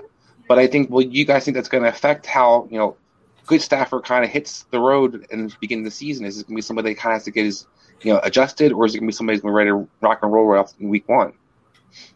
Yeah, actually, Justin, we'll send that to you. Uh, would you feel comfortable in a, a one quarterback league locking in Stafford week one with ne- never seeing a live rep with the uh, Rams? Oh yeah, I, I would. I would because he's he's a nine, ten year veteran. He's a guy who, you know, has seen and done it all as far as, you know, being on the Lions. You know, he took him to a playoff game, I think a couple of playoffs games, lost them both, but you know, he's a he's a hard worker guy. He's a hard working guy and a tough guy, and you know he's got a good cannon of a, of an arm. Um, the one thing that I think is going to be an adjustment for him is he was never the the biggest slot receiver guy. I mean, the way that he didn't really throw too much to the slot is what I'm getting at. Um, but you know, obviously with the shorter routes and the Sean McVay system, you know, all he's got to do is just kind of hinder back that, you know, I got to throw it all the way downfield feeling and just kind of, you know, dump it off to Robert Woods every once in a while.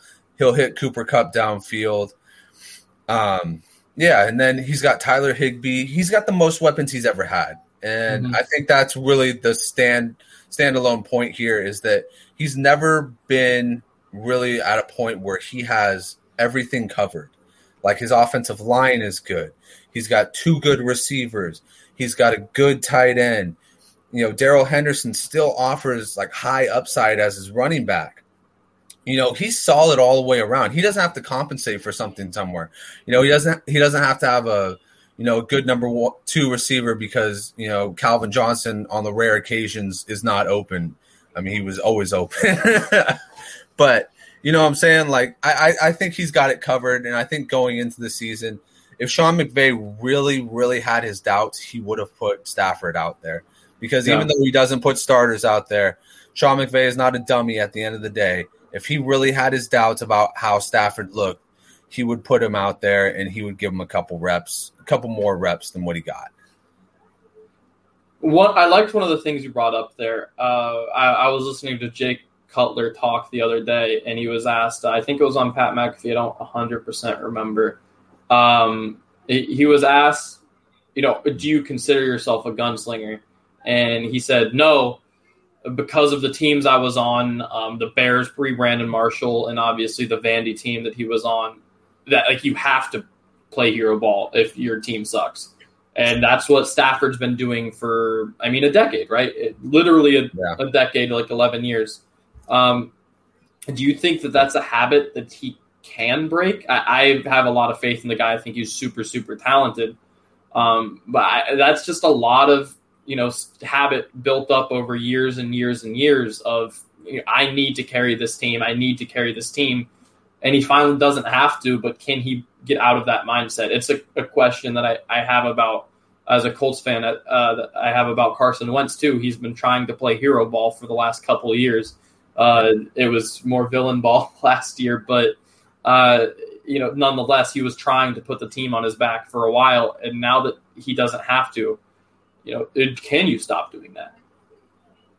Well, I, I think that he can definitely stop doing that, and you know, I think McVay, once again, dude's a very smart guy. He's not going to take out the deep ball. He brought in Stafford because he wanted to go downfield because he knew Goff couldn't. He mm-hmm. knew Goff couldn't reliably go downfield four or five times a game. It was just something that wasn't happening. So he went out, he got himself a gunslinger, and now he's just he's given him more more bullets, more bullets to fight with, you know. So I think it's going to be fine because I think he's going to want to push it downfield and he's going to tell Stafford, hey, lob a couple, lob like seven out there, go for it. Yeah. Let Cooper let Cooper Kupp run. let Cooper Kupp run.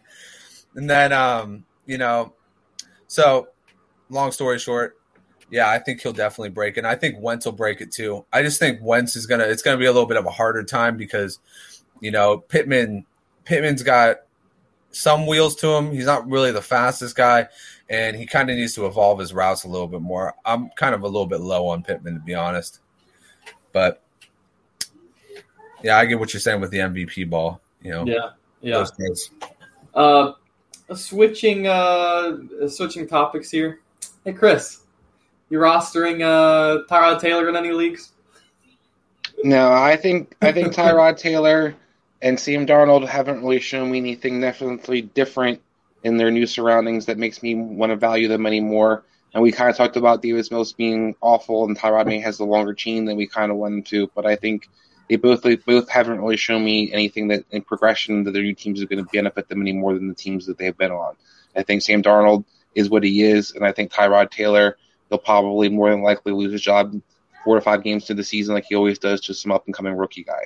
So I think this is kind of what you expect. Tyrod has a, bit, has a little bit of a floor because he will run the ball, but he's one of these guys are people I'm really interested in. Ball. I, I mean, really, to me, the only the only thing that in my mind would hold the Texans back from like begging Cam Newton to come to Houston is that they want the first overall pick. Like that's the only thing. And I, I don't know if Cam Newton is enough to push that needle, but that certainly seems to be where that roster is headed uh, as of as of today. Um, with, I mean, I I think I like Tyrod the human. I think he had some fun games with the Bills, but he's certainly not good enough to overcome what's happening in Houston. Like not even close. Um, and and Sam Darnold's a whole different issue. Uh, Justin, before we, we get too too deep into it, I want to hear your take on Sam Darnold and the Panthers and what he means for their receivers and whatnot.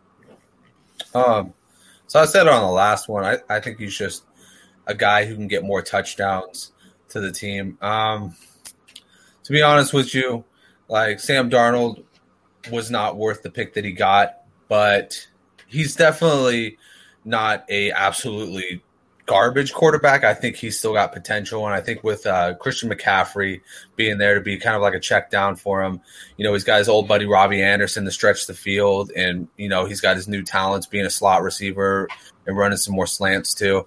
Then you got DJ Moore. He's another guy that's just he's got too much talent around him to to outright fail. I'm not going to say he's not going to like you know bust, but you know I, I all right. So I'm just gonna say this. I, am a Sam Darnold guy. I, I like what he's doing, but I have concerns about. I have definitely have concerns about his talent on um on some degree. But yeah, yeah. I guess that's really all I gotta say about it. You know, Sam Darnold is a he's a he's a good third quarterback on your roster. Yeah, nothing more to say about that.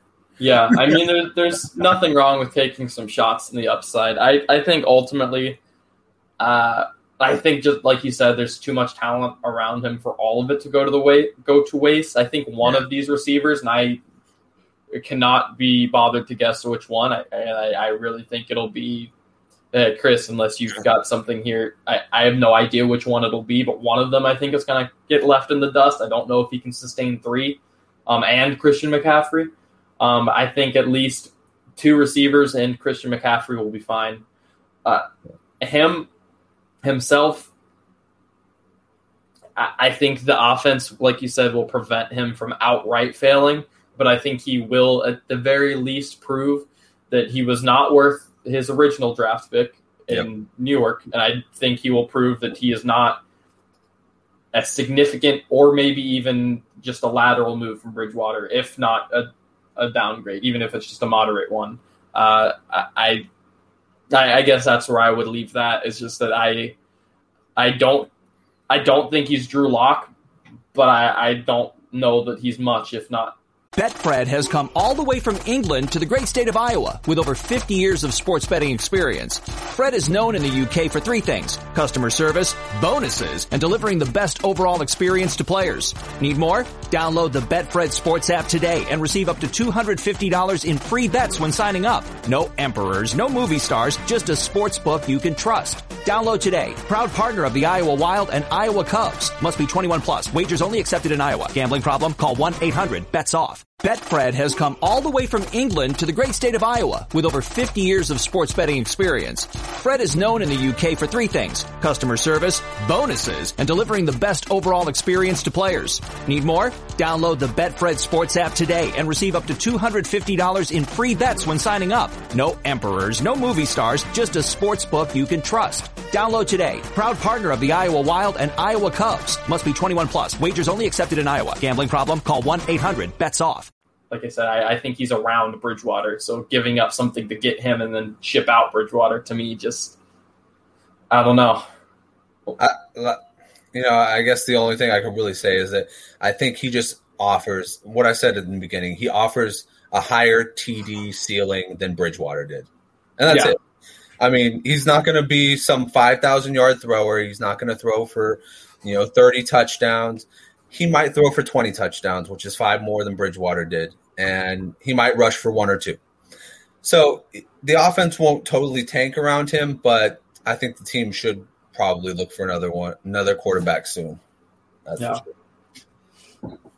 All right, we've got a couple QBs left. We've kind of spent a ton of time on them, so we'll probably have to run through uh, uh, the rest of the positions here. Um, Ben Roethlisberger, uh, what have you guys seen from him? I know it's kind of one of these things where I just feel like people on the internet just are incapable of nuance where everyone there were two groups of people that saw that throw right with that 40 yard lob uh, to James Washington. There were the people that were like, "Oh, he threw it far. He's got an arm still. You're all crazy." And there were the people that were like, "No, he has a noodle arm he can't throw far at all. Like he just has no arm at all. And to me, it's just like he clearly doesn't have a cannon. Like that's for sure. But I, I think he can capably run the offense as far as fantasy goes. I don't, I'm not off of anyone because of seeing what he is. I, if anything, I think he's probably a little bit better than last year. I don't he's at twilight of his career for sure. But I mean, is his arm any weaker than say Philip Rivers or Drew Brees last year? I would hesitate. I would say no. Uh, Chris, what what do you think? I know you put this on here for a reason. yeah, I think. I mean, I think for me, Ben was hurt last year. People kind of seem to forget about that. That was a big part of why that team's offense just declined the way that it did.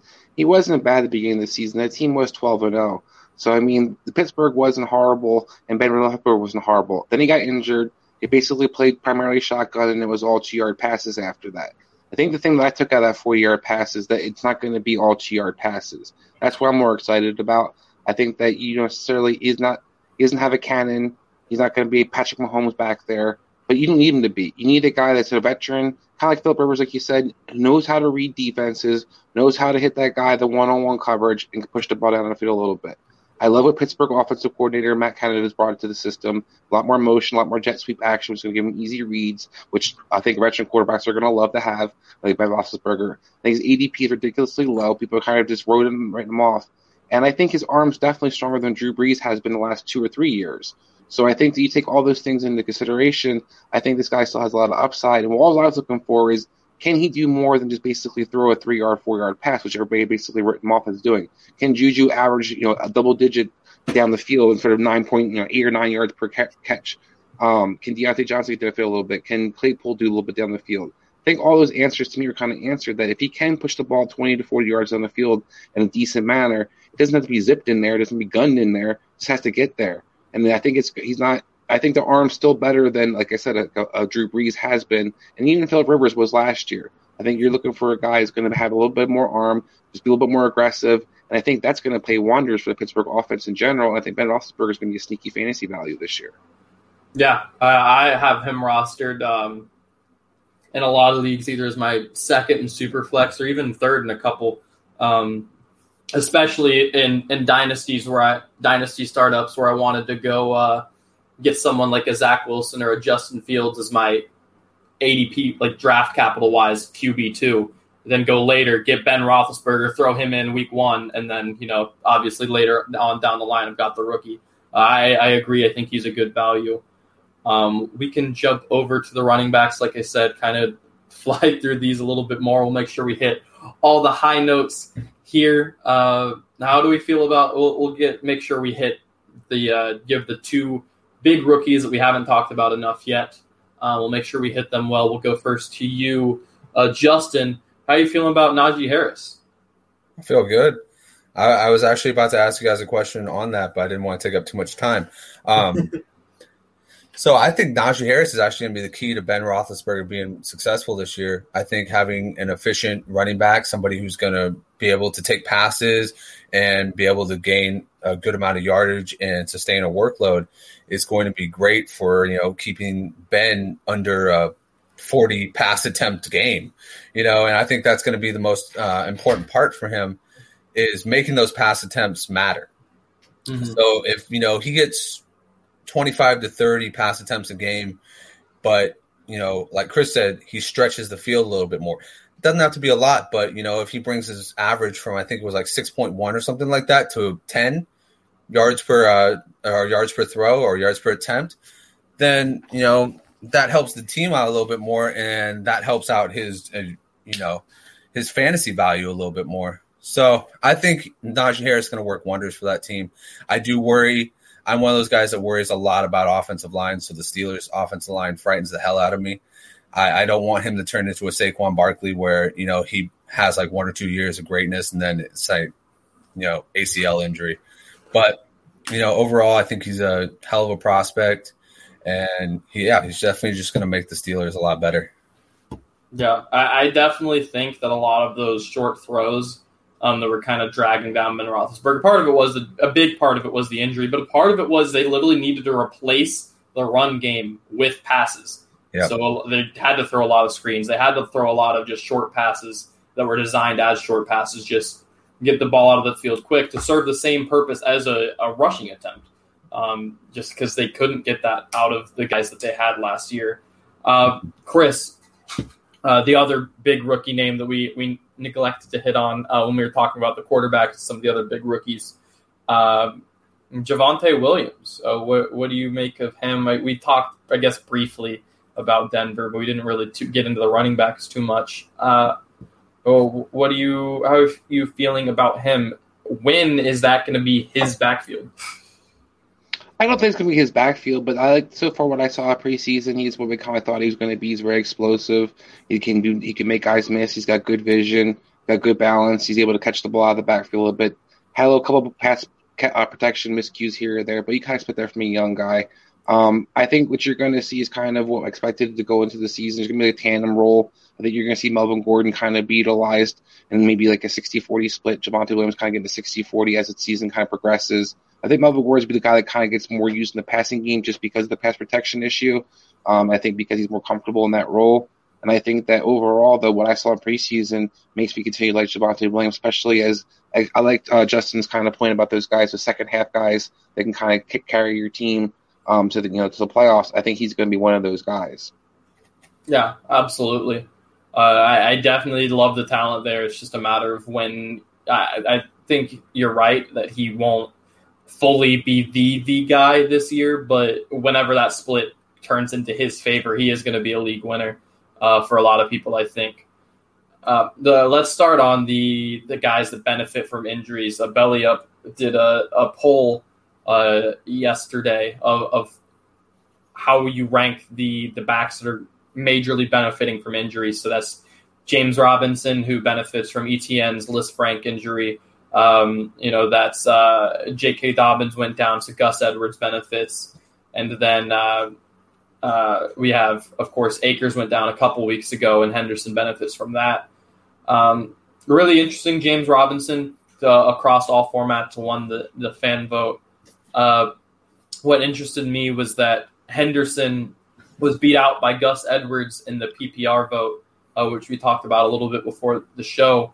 Um, that's one that I would have to disagree with. I think Henderson in PPR formats at least will beat beat out Gus Edwards, but at least all of these backs, right? Uh, how are you valuing them? I know a lot of people are ha- overvalued Henderson for for a second there, and then Michel got traded. Now everyone's like, "Oh, Henderson's awful. Like he, he lost the back, like all of this crazy, crazy stuff." And it's just, I, I kind of like what I was saying with the Big Ben thing. It's like there can't be this like middle ground of he was overvalued a little bit as soon as Akers went down. People knee jerk too far one way, and now people are knee jerking way too far the other way. Where I think Henderson's a very solid back. He's definitely going to be the lead back for the Rams. Uh, so, what do you guys think is the value of these guys who, talent wise, this wasn't fully their backfield, except for maybe James Robinson, uh, but now they're the de facto lead back? Uh, Chris, we'll run with you first. Um, I think that probably to me, you're going to see James Robinson go the earliest of all these guys because of the of last year and we kind of the consideration that what's going to happen. But I think that's kind of fool's gold, my opinion. James Robinson fed a lot off his passing involvement last year, and while he's going to be able to have more opportunity because Travis Etienne's not there, I don't necessarily think they're going to feature him in the passing game quite like he was utilized last year, particularly how this offense is run. They don't throw their running backs a lot. Um, so Travis Etienne is going to be kind of a, a chess piece. And That's why they're going to kind of use him more in the passing game as a Kamara type. Sam Robinson doesn't bring that same kind of skill set with him. And then you have Carlos Hyde maybe vulturing some touches early on from him. I think it's going to be somebody that people are kind of jumping on too high and over rallying a little bit too much. Well, you've seen him go like fourth, fifth round now. I think he's got great value because you don't see the competition in the backfield. But is he better than a Mike Davis? I don't know. Um, and Davis is going two, three rounds later than he is. So I, I think that's somebody you see kind of clearly jumping up the boards the most. But the guy who benefits to me the most is going to be Edwards. I think Edwards is somebody who you now you're going to see he's definitely going to be a thousand yard rusher. I think he's definitely going to have double digit touchdowns. I think that you definitely, you know, your PPR thing is a great point. They don't think he's necessarily mean more of the passing game. But anybody who sees like Lamar Jackson is basically going to get 80 to 100 yards rushing. They're going to get a touchdown opportunity. We saw Mark Ingram have a great year two years ago and very efficient, only getting 15 to 17 touches per game. Really wasn't using the passing game and still was RB5. So I think Gus Edwards can be somebody that's very similar in that role where he's going to get touchdowns. He's going to be very consistent week in, week out because that team's going to be able to run the ball. And then you're going to have a guy who now was get, averaging five yards per carry, get the ball even more often. I think he's the biggest beneficiary and a guy who I would definitely definitely consider taking in the first six rounds. Yeah. Uh, yeah, Justin, who who are you kind of leaning towards of those guys? I mean, again, I just relative to their ADP, of course. I, I think in a, a bubble, James Robinson's kind of the, the popular pick. But uh, Chris, to your point, I mean, he's going a lot higher than these other two. Yeah. Um, I think you said it best. It's a knee jerk reaction. Um, Fantasy Pros now has Gus Edwards right in the tier of like a Miles Sanders. So he jumped pretty high. Uh, while I do think that Gus Edwards is a very talented running back, he's very consistent. I just wrote an article for Belly Up praising people to get aboard the the Gus bus. I would have to say that the one guy that, if he stays healthy, has got the best chance to um, finish higher than both Robinson and um, Edwards would be Henderson, because Henderson he offers um, great pass catching ability. Well, not great, but maybe good pass catching ability is a better word for it. And he has a quarterback that's willing to toss it down to him. You know, Gus Edwards, zero pass catching, maybe maybe ten to fifteen catches in the season. They just they just don't function that way. It's it's Lamar Jackson, the run game, and then everything else comes afterwards. So yeah, Darrell Henderson is my pick. You know, we see him in little spurts in the season with the Rams. He does really well. Um, he just can't stay healthy. So if he can pull it off, I think that he'll finish up um, the better of the three. Yeah, I like it. I like it. Um, on to a guy who, because of an injury, I think fantasy managers can benefit. Maybe you guys can talk me down here. Uh, I, I feel like and this is someone who actually going into the season I was against because of where I, I figured he would be going, and now that he's dropping a lot, it, it's kind of hard for me to stay away. Early on, I was like, I don't want Saquon Barkley, you know, in the first five, right? First four or five, I just, uh, you know, you normally see a ninety percent of of what you were following that injury, but I've seen him in drafts that I'm in fall to eight or nine in the first round, and I've heard of drafts where he's falling to this falling to the second round. And if you can get him at that value, then I mean, th- that's a no brainer, right? Hundred percent, hundred percent no brainer. If you can get Saquon Barkley in the bottom of the first round, like if you if he's dropping to the the ten spot, it doesn't matter if you have the injury concerns anymore. The value there is just yeah. too high. The potential for him to go back to pre-injury Saquon is it's it overrides any like worries that you have at that point because you know who else are you going to get at that point? You know you can get Nick Chubb, but you won't get near the pass catching abilities of a Saquon Barkley from a Nick Chubb. You know you can get a Jonathan Taylor who's kind of like a you know Saquon Barkley light. So why not get? It's not. It's like why would you get a Miller light when you can just get a Miller? I like it. Yeah, but, uh, yeah. So that's what I gotta say about that. Yeah, uh, that was just the one that was bizarre to me because I feel like he was getting, uh, you know, he was going in that same tier almost as if he had never been hurt, and I was like, ah, I don't want any of that. But he has. It, it, just feels like, at least on the internet, that the the people are, are off of Barkley, and if you know, sometimes you gotta you gotta zig when they zag, you know. And I, yeah, if if he's falling that far, then I'm all all in on that. Um, uh, lastly, on the running backs, I just want to tackle some of the guys who preseason in general, um, not an injury, not any specific event, but just playing these games has really benefited. So that would be uh, the Ty'Son Williams, who has apparently passed uh, Justice Hill, and he's, he's going to be, you know, if anyone's catching passes in that Ravens offense, and I, I don't think it's really going to be anyone, at least on any significant level. But if it's anyone as a running back, it'll be Ty'Son Williams now, um, and really he's going to be that more quick back that they'll use for anything. Um, you know, if it's not Lamar Jackson, obviously. Um, Jaret Patterson's looked pretty solid. Tony Jones is now the new uh, the new Latavius Murray. Um, Jerick McKinnon's look solid. People are all in on Mattison. I'm not. The people are. There are people out there still in on him.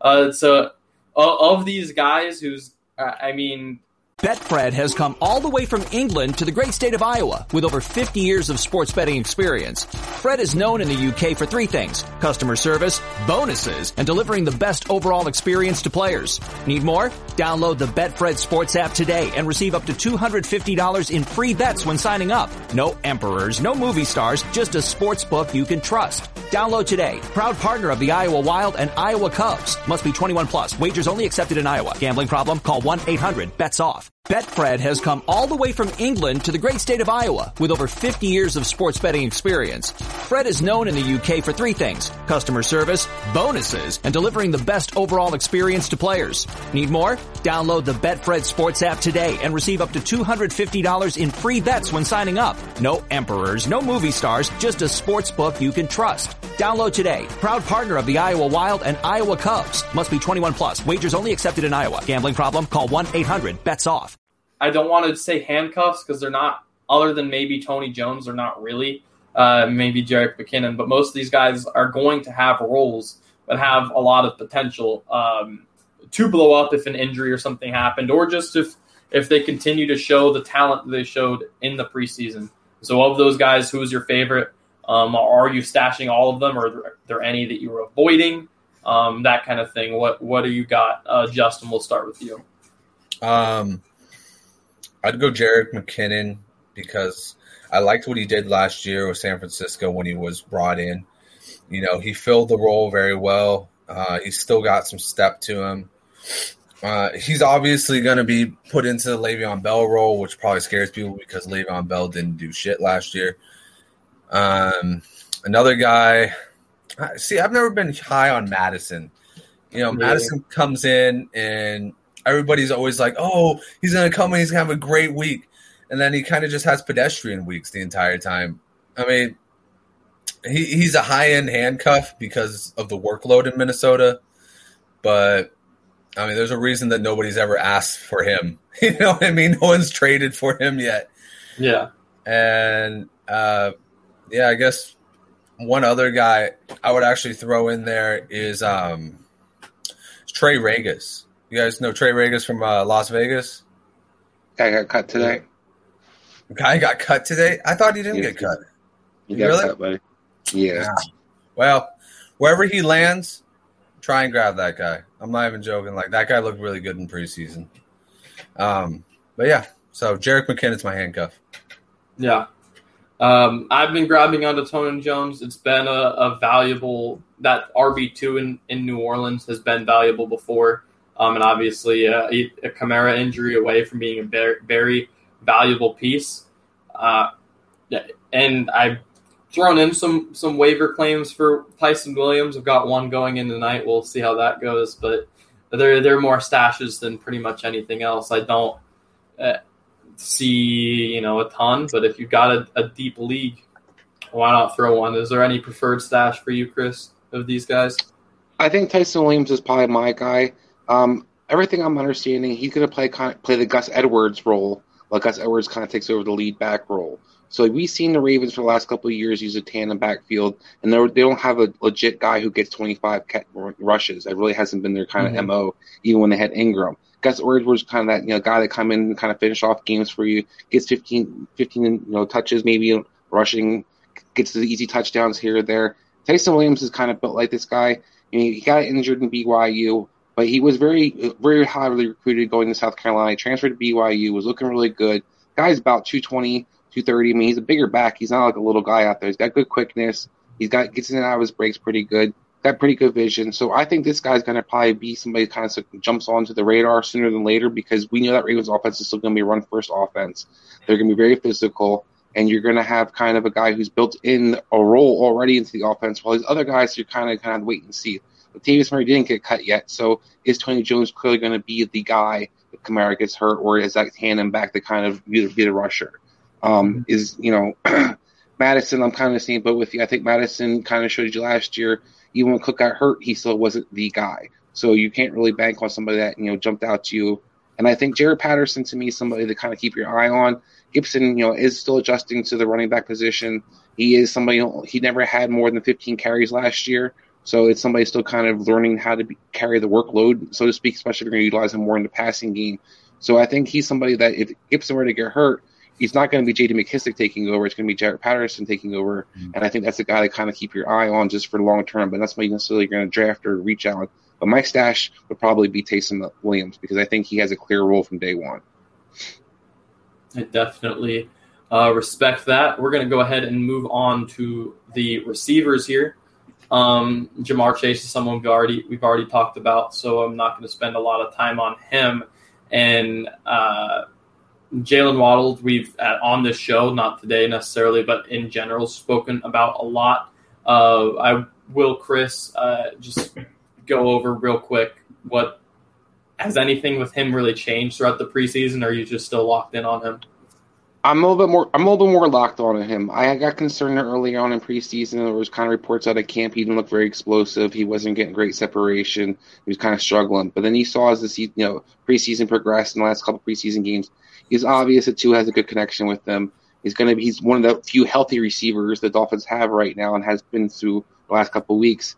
You know, Will Fuller's been out. DeVante Parker's been out. So I think Jaylen Waddle is somebody where I was very high on and got a little nervous about. I'm back being very confident he's going to be a kind of a featured guy in this Dolphins offense. Yeah, yeah, I, I like Jaylen Waddle a lot. Uh, like I said, I don't want to sit on him too long because the rookie receivers I really want to talk about um, are Devonta Smith and Terrace Marshall. Um, they're two guys who are in pretty interesting positions because I'm not 100% sold on the passing ability of either quarterback. Um, but I do like the talent of both these guys.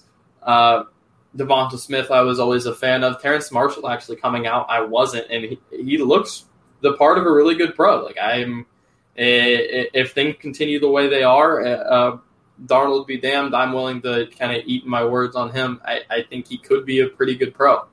Uh, uh, Justin, how are you feeling about those two guys? Year one. Uh, I'm sold on Devonta Smith. Um, I think he has that ability to catch. You know, well, I think he has the ability in that offense to get 100 targets. I think Jalen Hurts is going to be targeting him nonstop. He's just going to be peppering him.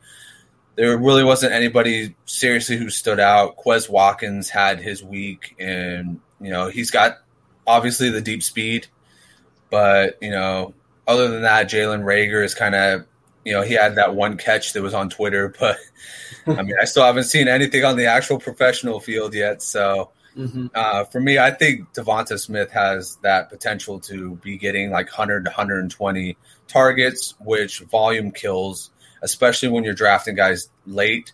If you're startup drafting and, you know, Devonta Smith is there to be your wide receiver three, you know, I would love to have somebody who's getting 120 catches or 120 targets in a season as my wide receiver three.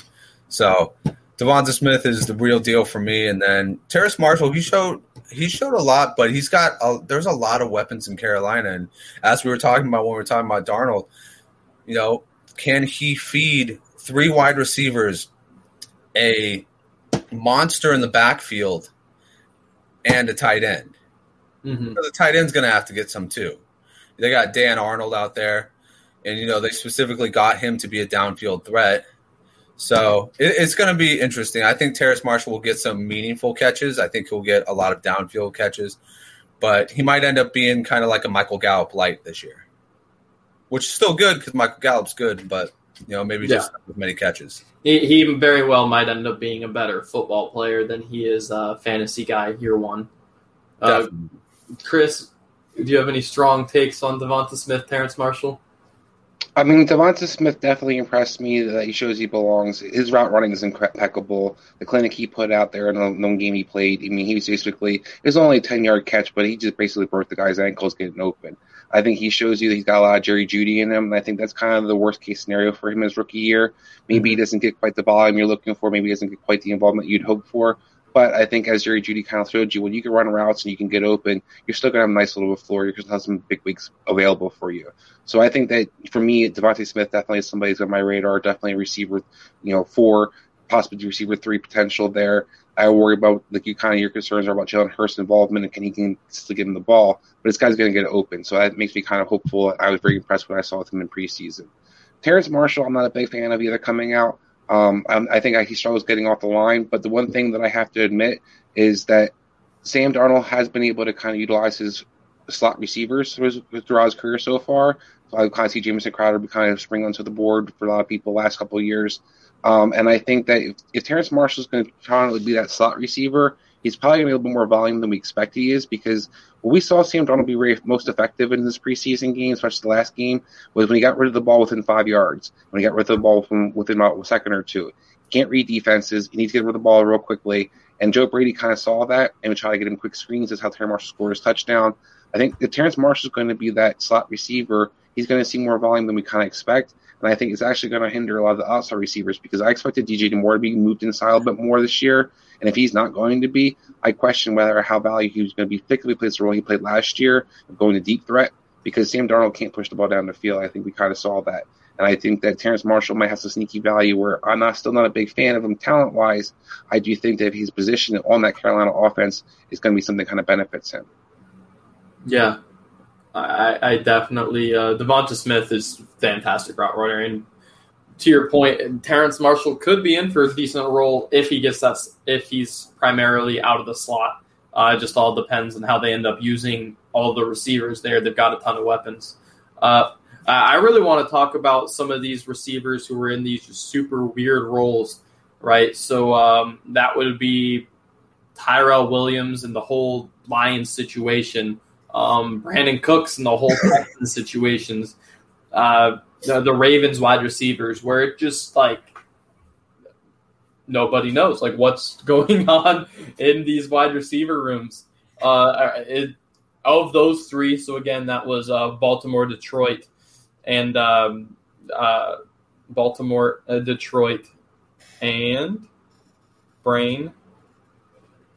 Houston Texans. You said Texans, Houston Texans. You. Brandin Cooks. You said yes. Yes. Thank you. Thank you. Thank you. Um, yeah. Uh, of those guys, is there anyone that for fantasy you're really targeting at their ADP? Uh, I mean, I could kind of see one of the Detroit guys being a dart throw. I think in rookie drafts, um, specifically Amon-Ra St. Brown, you may as well. I think in rookie drafts, Nico Collins isn't bad either. But as far as the veteran guys in a lot of these rooms, I'm not that into it. Uh, same with Rashod Bateman, by the way. He's someone I think at the turn of the draft, back end of the first, you may as well go grab him because he, regardless of what's happening right now, he is a, a fantastic talent. Um, but yeah, is there anyone, uh, say redraft, right? Because dynasty, you're just going to want the rookies regardless. But redraft, is there anyone you really want out of any of those three wide receiver rooms? For me, it's Brandin Cooks. Um, I've been on this kind of drum since I, I hate Texas offense in general. I hate their quarterback play. I hate their offensive line. But Brandin Cooks can ball, and I have no question he's going to be featured. He can get open. He's been in the top 20 or receiver for the past four out of five years. He's played with a variety of different systems, a variety of different quarterbacks. So this is the one guy that I trust, especially as ADP right now, that's going to give you receiver four, definitely possibly receiver three potential. So Brandin Cooks is that guy for me of those three situations that I'm looking to target the most. Um, for me, it's probably it's a tie between Bateman and the Ravens and Detroit, and it's really only because I want Bateman so bad for my team as like a stash. I just in redraft, I, I take the approach of getting the guys that I think can really like blow up later for my rookies and so Bateman, I look at Bateman, I go, once this guy gets on the field, like give him like two weeks to adjust to everything gameplay wise, I think he's gonna really start like lighting the field up. So for me, it's it's it's definitely the Ravens and Bateman. I mean, I, I like Amon St. Brown. Um, I like what he can do with his routes, but at the end of the day, he's got Jared Goff throwing the ball and that is just uh, not okay with me. And the same, and the same with Cooks. I mean, if Cooks was on any other team or had, you know, even a reasonable quarterback, I would be like, draft him all day long. But he's got Tyrod Taylor, and I don't trust him at all.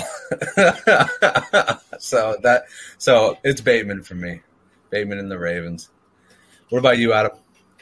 Yeah, uh, like I said, I think a lot of those guys are, are worth stashes on some level.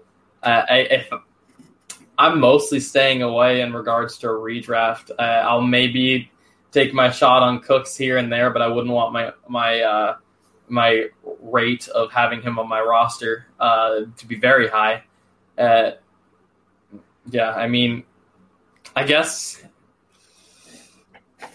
there's worse things to do than have a Tyrell Williams and like a best ball, but like I said, a redraft, it's tough to really have any of those guys for my books. I, I guess I'd have to be with you, Justin, and just go with someone who I think uh, can turn on late because I, I, think out of all those guys, that's really all that's going to happen. Um, before we, we switch it up to the tight ends really quick, uh, are there any anyone preseason kind of what we did with the running backs? Anyone that jumped out at you um, stash wise, especially dynasty, but kind of also um, you know in a deeper redraft or in a maybe even last round of a best ball, someone you think could maybe pop off at the end of the year. Um, a, a, deep, deep sleeper. You know, Quez, Quez Watkins. Uh, we kind of briefly spoke about him. Uh, Donovan Peoples Jones, uh, Michael Strachan, uh, Dezmon Patmon. Um, there's a couple other guys uh, who, who kind of fit the bill here who had really really good preseasons as receivers. Um, uh, little Jordan Humphrey, I think, was one of them. Uh, are any of these guys guys you're interested in? Guys you're wanting to pick up on the waiver wire in your dynasties or deep redrafts or anything? Yeah, I think for for me, dynasty wise, I I think Watkins definitely jumped on my board. I think that we kind of talked about our questions about Reagor. You see this guy has explosive ability. We're not really sure what's going to happen in the quarterback position moving forward for the Philadelphia Eagles, but they're going to have a hell of an opportunity to have possibly three number one picks or possibly we trade for Deshaun Watson.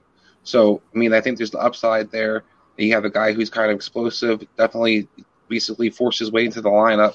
He's going to be playing the slot receiver, a lot of different guys, and DeVonta Smith's going to be demanding a lot of attention, offers, offers guy a lot of one on ones. And then Peoples Jones kind of jumped out to me as well. Another guy who forced himself into the lineup. Basically, Higgins was the big, you know, guy beneficiary of OBJ being out last year. But you see, People Jones is going to be the starting receiver for them in the three receiver sets this year. He's been explosive. Everything you kind of hoped for him coming out of Michigan is kind of unfolded. The guy has already been, always been a great athlete, and now you're kind of seeing him put it together. So I think those two guys, for me, at least when it comes to, um, you know, dynasty things, they're definitely on my radar. Redraft, I'm not going to after either one of those guys probably yet. I think there may be streamer options possibly. The curious one for me, and I was kind of kind of was, you know curious what you thought, Adam, because you're a Colts fan, was Dezmon Patmon. I like Dezmon Patmon coming out last year. I thought he was kind of overrated coming out of Washington State. The guy's got to use his body pretty well, gets open, but he reminds me a lot of Pittman, and I wonder if it's a little redundant in the offense. Um, but with T.Y. Hilton being injured, and we're not really sure where Parris Campbell really going to be physically, this guy's being basically banged up the last couple of years is he does he have a chance to kind of be somebody in that offense, or is he just somebody that you know because he's such a kind of repetition of Des, of Pittman that kind of just kind of fades to the you know fades to the background? I, I think it's really interesting because all of a sudden this receiver room has kind of shifted to its almost a youth movement, and it's kind of picking like all of these guys have shown promise in, in some regards, right? So last year, the one game of Campbell we saw, he was pretty good. I mean, yeah, he's not someone who's super super versatile, but when you're fast in a Frank Reich screen, scheme, fast and okay hands, like you don't need a whole lot more. You can take your drags and your ins and your slants, and you're going to do pretty well. I think he had like 75 yards in his, his one healthy game. Um, it, it's a really interesting situation because you're right. I think he his very similar to Pittman. Um, and Strachan's pretty similar in that same vein too, uh, which makes the whole thing uh, kind of difficult uh, because you, you definitely got uh, Pittman locked in you know, um, to a role. You've definitely got Hilton if when he comes back locked into a role. They're going to use Pascal to some extent. I don't think anyone can directly replace Campbell because he's the only speed guy really uh, outside of kind of Hilton, who's obviously uh, both injured and old, uh, older now. Uh, I, one, I'm interested in the short term. Um, say Pascal's not back uh, from his his COVID uh, stuff yet. Who who does fill in of of Patmon or um, of Patmon slash uh, Strachan? It's going to be tough. They both flashed a lot, and that's what makes it difficult. Because without the other, one or the other would be a really interesting stash. But with both, uh, out in redraft, I wouldn't really touch either of them. And dynasty, I think they both showed talent. They both showed potential. And I, I think as a deep stash in a dynasty, especially if you've got a large bench, you take that. If you see talent, you just go get it. Uh, but their 2021 potential, I think, is pretty low. I would be surprised if either one broke 250 yards, to be honest with you. Um, moving on from the receiver position, uh, we have to talk about Kyle Pitts because he did a thing, right? he he had the one play turned up field, and uh, everyone was yelling, "Get him out of the game! He's shown enough. That's all you needed from him." Um, yeah, I I don't think that anything really changed. I just had to mention him, but it, I mean, he's a stud, right? Yeah. Uh, yeah, I mean, I think everything sounds like you're moving him all around the field, so I am excited by his potential. Mm-hmm. Yeah, I mean, he, his ADPs. yeah, yeah. I mean, I think you know they found their next coming of Julio Jones in the tight end form there, and you know now they have actually Hayden Hurst, and this is something I thought about when they drafted him. Like, you know, he's fast enough. Why not just move him around a bunch? You know, you got Hayden Hurst to be the blocking tight end if you need somebody, and you know, just use him primarily as a receiver. And I, you know, so how do you, how do you guys feel about the narrative about you know him having to have the best rookie year to cover his ADP? How do you guys feel about that? Do you feel like he can do that? Because it doesn't seem like it's a high like goal. You know, Evan Engram achieved that. The best, I think it was the best rookie year was Evan Engram for a tight end. I I think he could make the value of his ADP, but it just doesn't feel like there's more that can go wrong than that could go right. Because I, I think he could make it to his ADP. I just don't think that he can surpass it. Is I guess the problem for me. I think he could very well hit the tight end six or seven that he's going for. I don't remember at the top of my head, uh, but I don't know that he can jump much further than that. Uh, so for me, I'd either again I'd just rather get one of those first couple guys or wait for a deeper sleeper. Um, because I it just that that tier of tight ends um, is just not a lot, and with him it's just because of the lack of touchdowns. I think he, I would not be shocked if he got the most yards for a rookie tight end that we've seen either ever in a long time. But I could also would also not be shocked if he put up that stat line and got like three touchdowns or five or whatever. And it's just that Matt Ryan hasn't thrown for over like 23 or 25 or whatever in a couple of years. And I just, you know, I, I think that with Davis and Ridley and the two tight end sets that I suspect will be running a lot of, there's going to be a, the touchdowns are going to get pretty spread thin. Chris? See, I, I, have an opposite take. I trust Arthur Smith to get the tight, tight ends involved, especially touchdown wise. We saw Jonnu Smith have eight touchdowns last year. We saw a Firkser have a couple, you know, four or five touchdowns. So I think the t- the touchdowns isn't my concern. The yards would be more my concern. But I think his ADP's not bad considering the hype that he had. That's where I'm mm-hmm. kind of more excited about Kyle Pitts than I had been going into the season. The hype had been ridiculously high, where you're thinking this guy is going to go in the first three or four rounds. But where his ADP is, he's basically going to be around, you know, borderline top five tight end, which I think you can definitely debate. Once you get past an Andrews, you get Kittle, Waller, and Kelce, I think it's it's kind of a toss up between him and Hockenson, him and some other guy, you know, Dallas Goedert was something I was really high on early in the season, but now with Zach Ertz is still on the team, maybe Goedert doesn't have that breakout I was kind of expecting. So I think Kyle Pitts can easily be sniffing that top five tight end range, and I think that kind of justifies his ADP because it's not too high in my book. I think you don't take him over some of the receivers that might be there if you don't need to have a tight end in your league. But I think that it's somebody that you do consider that if you're in a tight end strong league or a tight end playing league, I should say, then this is a guy you probably want as one of your better tight end options. Yeah, I guess that that is a point, and it, Betfred has come all the way from England to the great state of Iowa with over 50 years of sports betting experience. Fred is known in the UK for three things. Customer service, bonuses, and delivering the best overall experience to players. Need more? Download the Betfred Sports app today and receive up to $250 in free bets when signing up. No emperors, no movie stars, just a sports book you can trust. Download today. Proud partner of the Iowa Wild and Iowa Cubs. Must be 21 plus. Wagers only accepted in Iowa. Gambling problem? Call 1-800-BETS-OFF. Betfred has come all the way from England to the great state of Iowa with over 50 years of sports betting experience. Fred is known in the UK for three things. Customer service, bonuses, and delivering the best overall experience to players. Need more? Download the Betfred Sports app today and receive up to $250 in free bets when signing up. No emperors, no movie stars, just a sports book you can trust. Download today. Proud partner of the Iowa Wild and Iowa Cubs. Must be 21 plus. Wagers only accepted in Iowa. Gambling problem? Call 1-800-BETS-OFF. And a tight end premium or something like that, by all means, you're sending him right. Like at his current ADP, you absolutely don't even think twice about pulling that trigger. Uh, it, it's a little expensive for me in a, a, typical league, but in a tight end premium, it, his ADP is more than than um, fair uh, for me. So I do want to make that caveat. His tight end premiums are starting to be a bit more popular. Yep. Um, moving on to a couple of the other rookie tight ends, Kylen Granson, I think, as a Colts fan, disappointed me a little bit. Uh, I actually didn't get a chance to watch a ton of Patrick Freiermuth. Did any anyone uh, have any strong takes on him? He looks good. I mean, yeah, he did look pretty good. Yeah. Sorry, Chris. Go, go ahead, Justin. No, go ahead. No, go ahead. you go, Justin.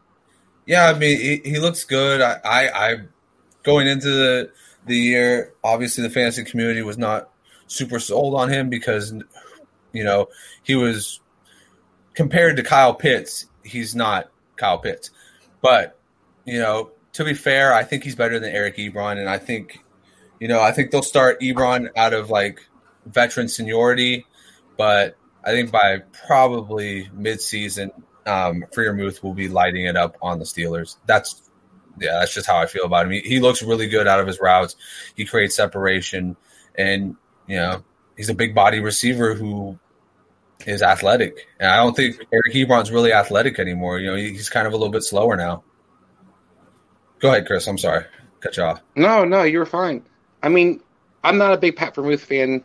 Um, Adam kind of witnessed our, our some of our discussions, especially when our draft shows, about how much of a fan I'm not necessarily Pat Freiermuth, but I do think that we always know that Ben Roethlisberger loves to throw his tight ends. We've seen Jesse James do well in that offense. We've seen Heath Miller do well in that offense. So when it comes to the red zone, particularly, those tight ends do get thrown the ball pretty consistently, and I think that he showed you he can catch touchdown passes. Um, having said that, I do question his his production overall. I don't think Ebron's is going to go away.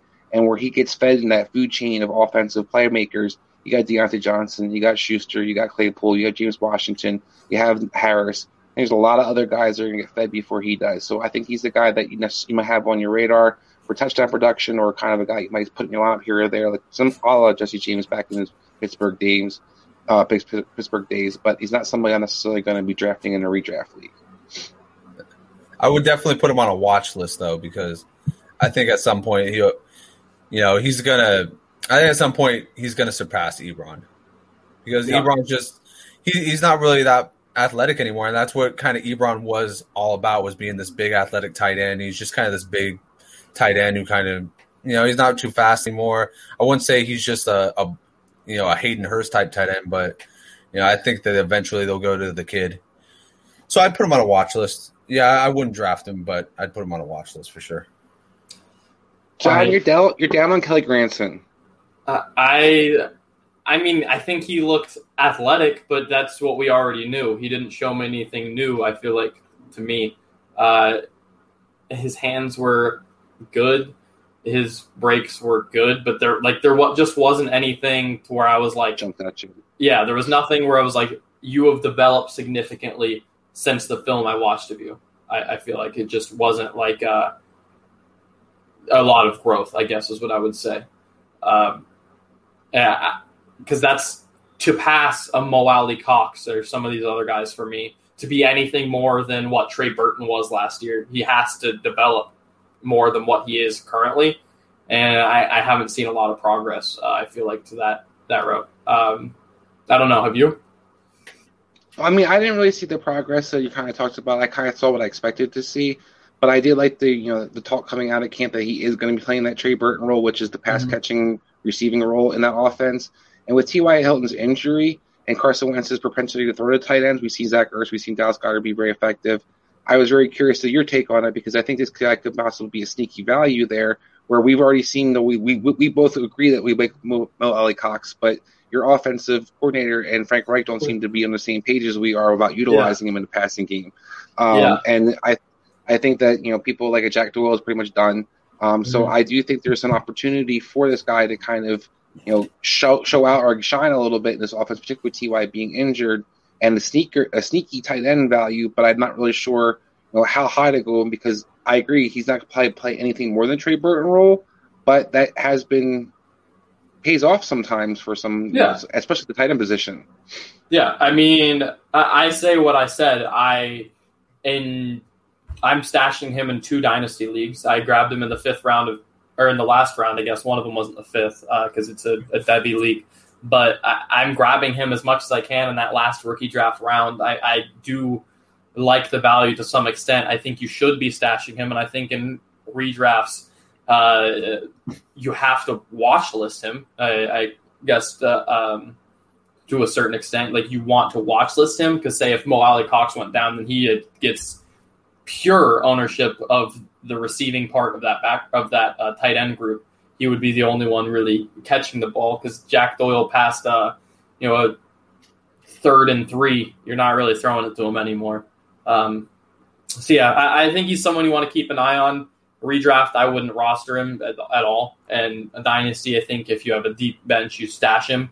Uh, if you, especially if you've got a um, what is it? Not a taxi squad. If you got a taxi squad, I'd say you would absolutely want to throw him on there. Um, but otherwise, he's just not someone I see a lot of upside in uh, year one at least. Uh, tight end wise, I want to get into um, the Saints guys really quick, and then just any other sleeper tight ends uh, that you've seen anything out of.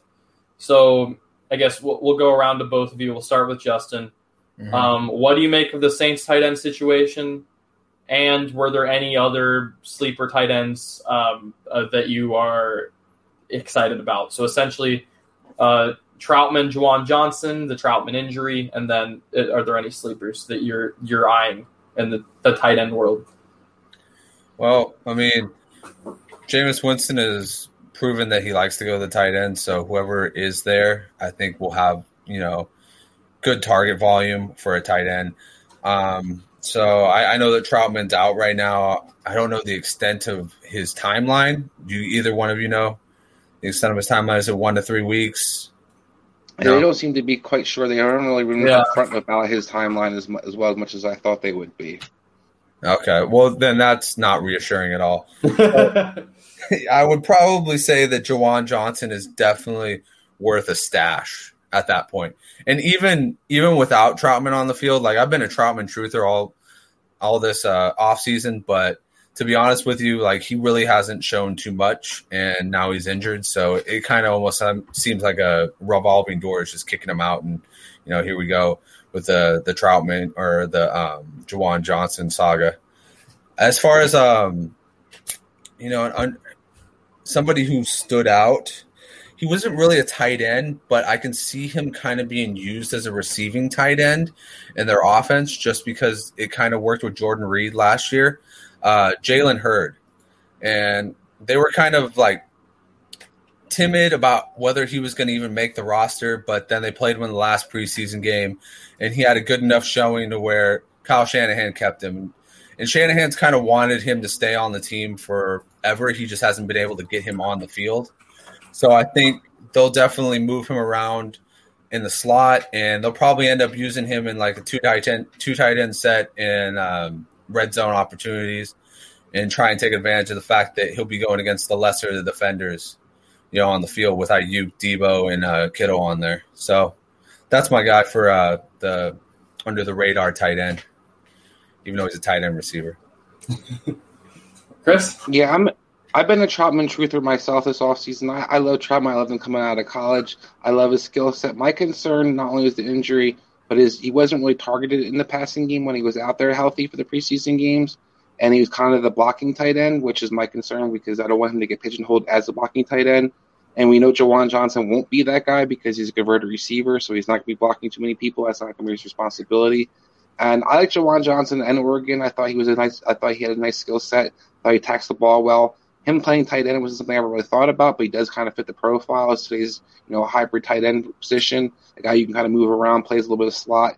Um, and I think in that offense, he has some potential. We see, like you said, Winston loves to use his tight ends. A taller guy. Winston will throw it up for bigger guys, and he will give him an opportunity to kind of make plays. This guy's able to stretch the field because he's lined up on linebackers and safeties. Why he couldn't necessarily blow by a corner, he can blow by a, a linebacker if he gets a mismatch. Um, so I think he has some upside. He definitely stood out to me as one of those sleeper guys to kind of keep your eye on. I'm not going to target him in a standard redraft league, but he is somebody I definitely have on my my watch list. Um, and you kind of want to see as the situation unfolds because I think regardless, one of these two tight ends is probably going to be heavily involved in this offense.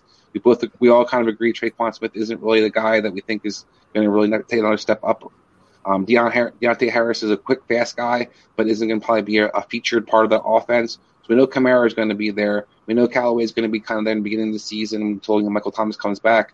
But who will be that third kind of passing option? And I think Jameis is always is one of those guys who likes to throw the ball, rip it down different guys. So one of these tight ends probably has the opportunity to kind of shine. I just don't know which one it is right yet. Um, I think that the longer Trautman's out, the more chance Juwan Johnson has to be that kind of sleeper, come out of nowhere kind of guy that kind of you know jumps onto the fantasy scene. Yeah, uh, he's someone I, have grabbed on the waiver wire in a couple leagues. I, I definitely uh, agree. Uh, like you said, uh, Trautman wasn't even really getting targeted, which surprised me because I was also like kind of in on on grabbing Trautman as a value guy, and yeah, he just wasn't getting targeted. He was getting used as a blocking tight end a lot. Now I know uh, the schemes get dumbed down a lot for preseason, so maybe this is a case of that. Uh, but but if not, I mean that's uh, surprising to me. I guess I didn't really figure that, that would happen.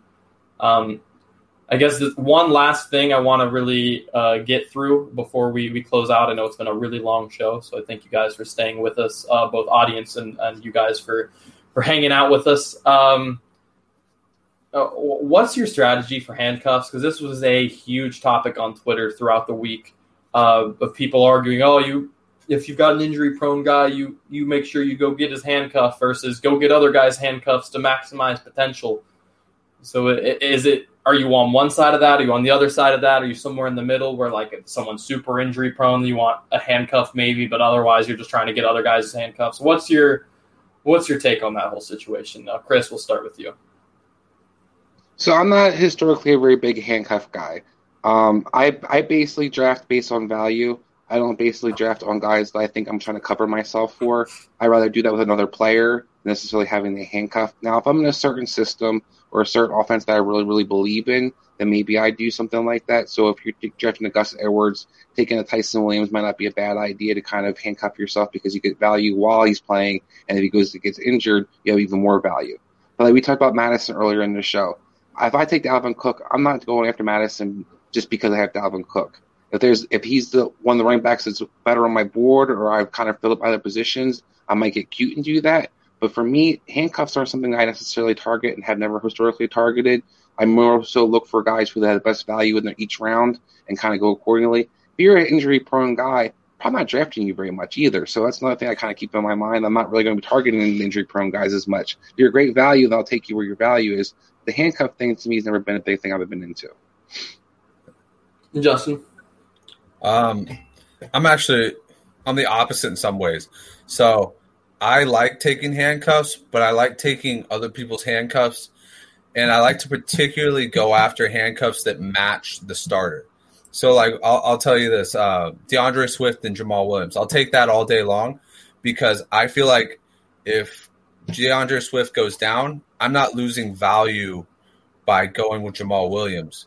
Does that make sense? Because it's like you know he can pass catch just as well as D'Andre Swift and run just as well. I mean, obviously D'Andre Swift is a starter for a reason, but when it comes down to it, I'm going after those guys. Another key guy for me would be like a Keenan or a Kenyan Drake, because I know that every once in a while Josh Jacobs goes down for about two games in a season. So I'll take Kenyan Drake. He's a former starter, you know, and um, he matches well with what Jacobs already does a power runner who can go out and catch an occasional ball.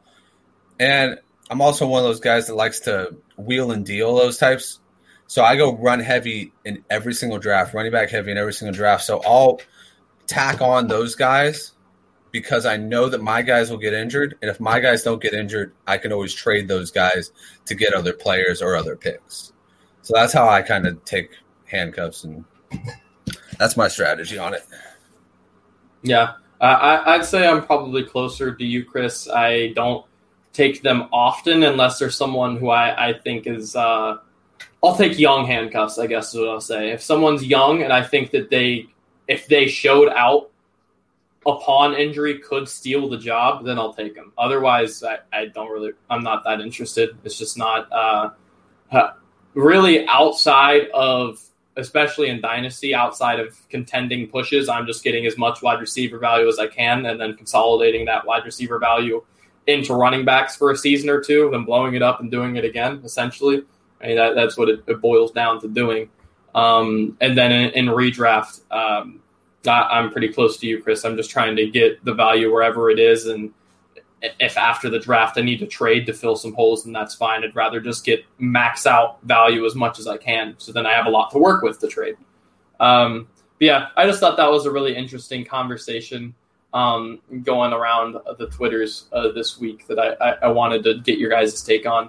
Um, so again, this has been a super long show. We are we are at the end of it. Uh, Chris, what are you guys doing on the MD's fantasy football show uh, this week? Yeah, we're kind of pre- pre- previewing the upcoming season as well, kind of reviewing the things that have happened in the preseason, some as we did in the show. Anything kind of jump out to us, anything that kind of stood out to us. And we're trying to make sure we prepare you for your draft and get ready for the season kickoff. Yeah, I like it. I like it. Justin, what are you working on? Um, yeah, you can uh, catch me at Belly Up writing for uh, writing for Belly Up. Uh, I just put out an article uh, all aboard the Gus bus. It's about Gus Edwards' potential this year.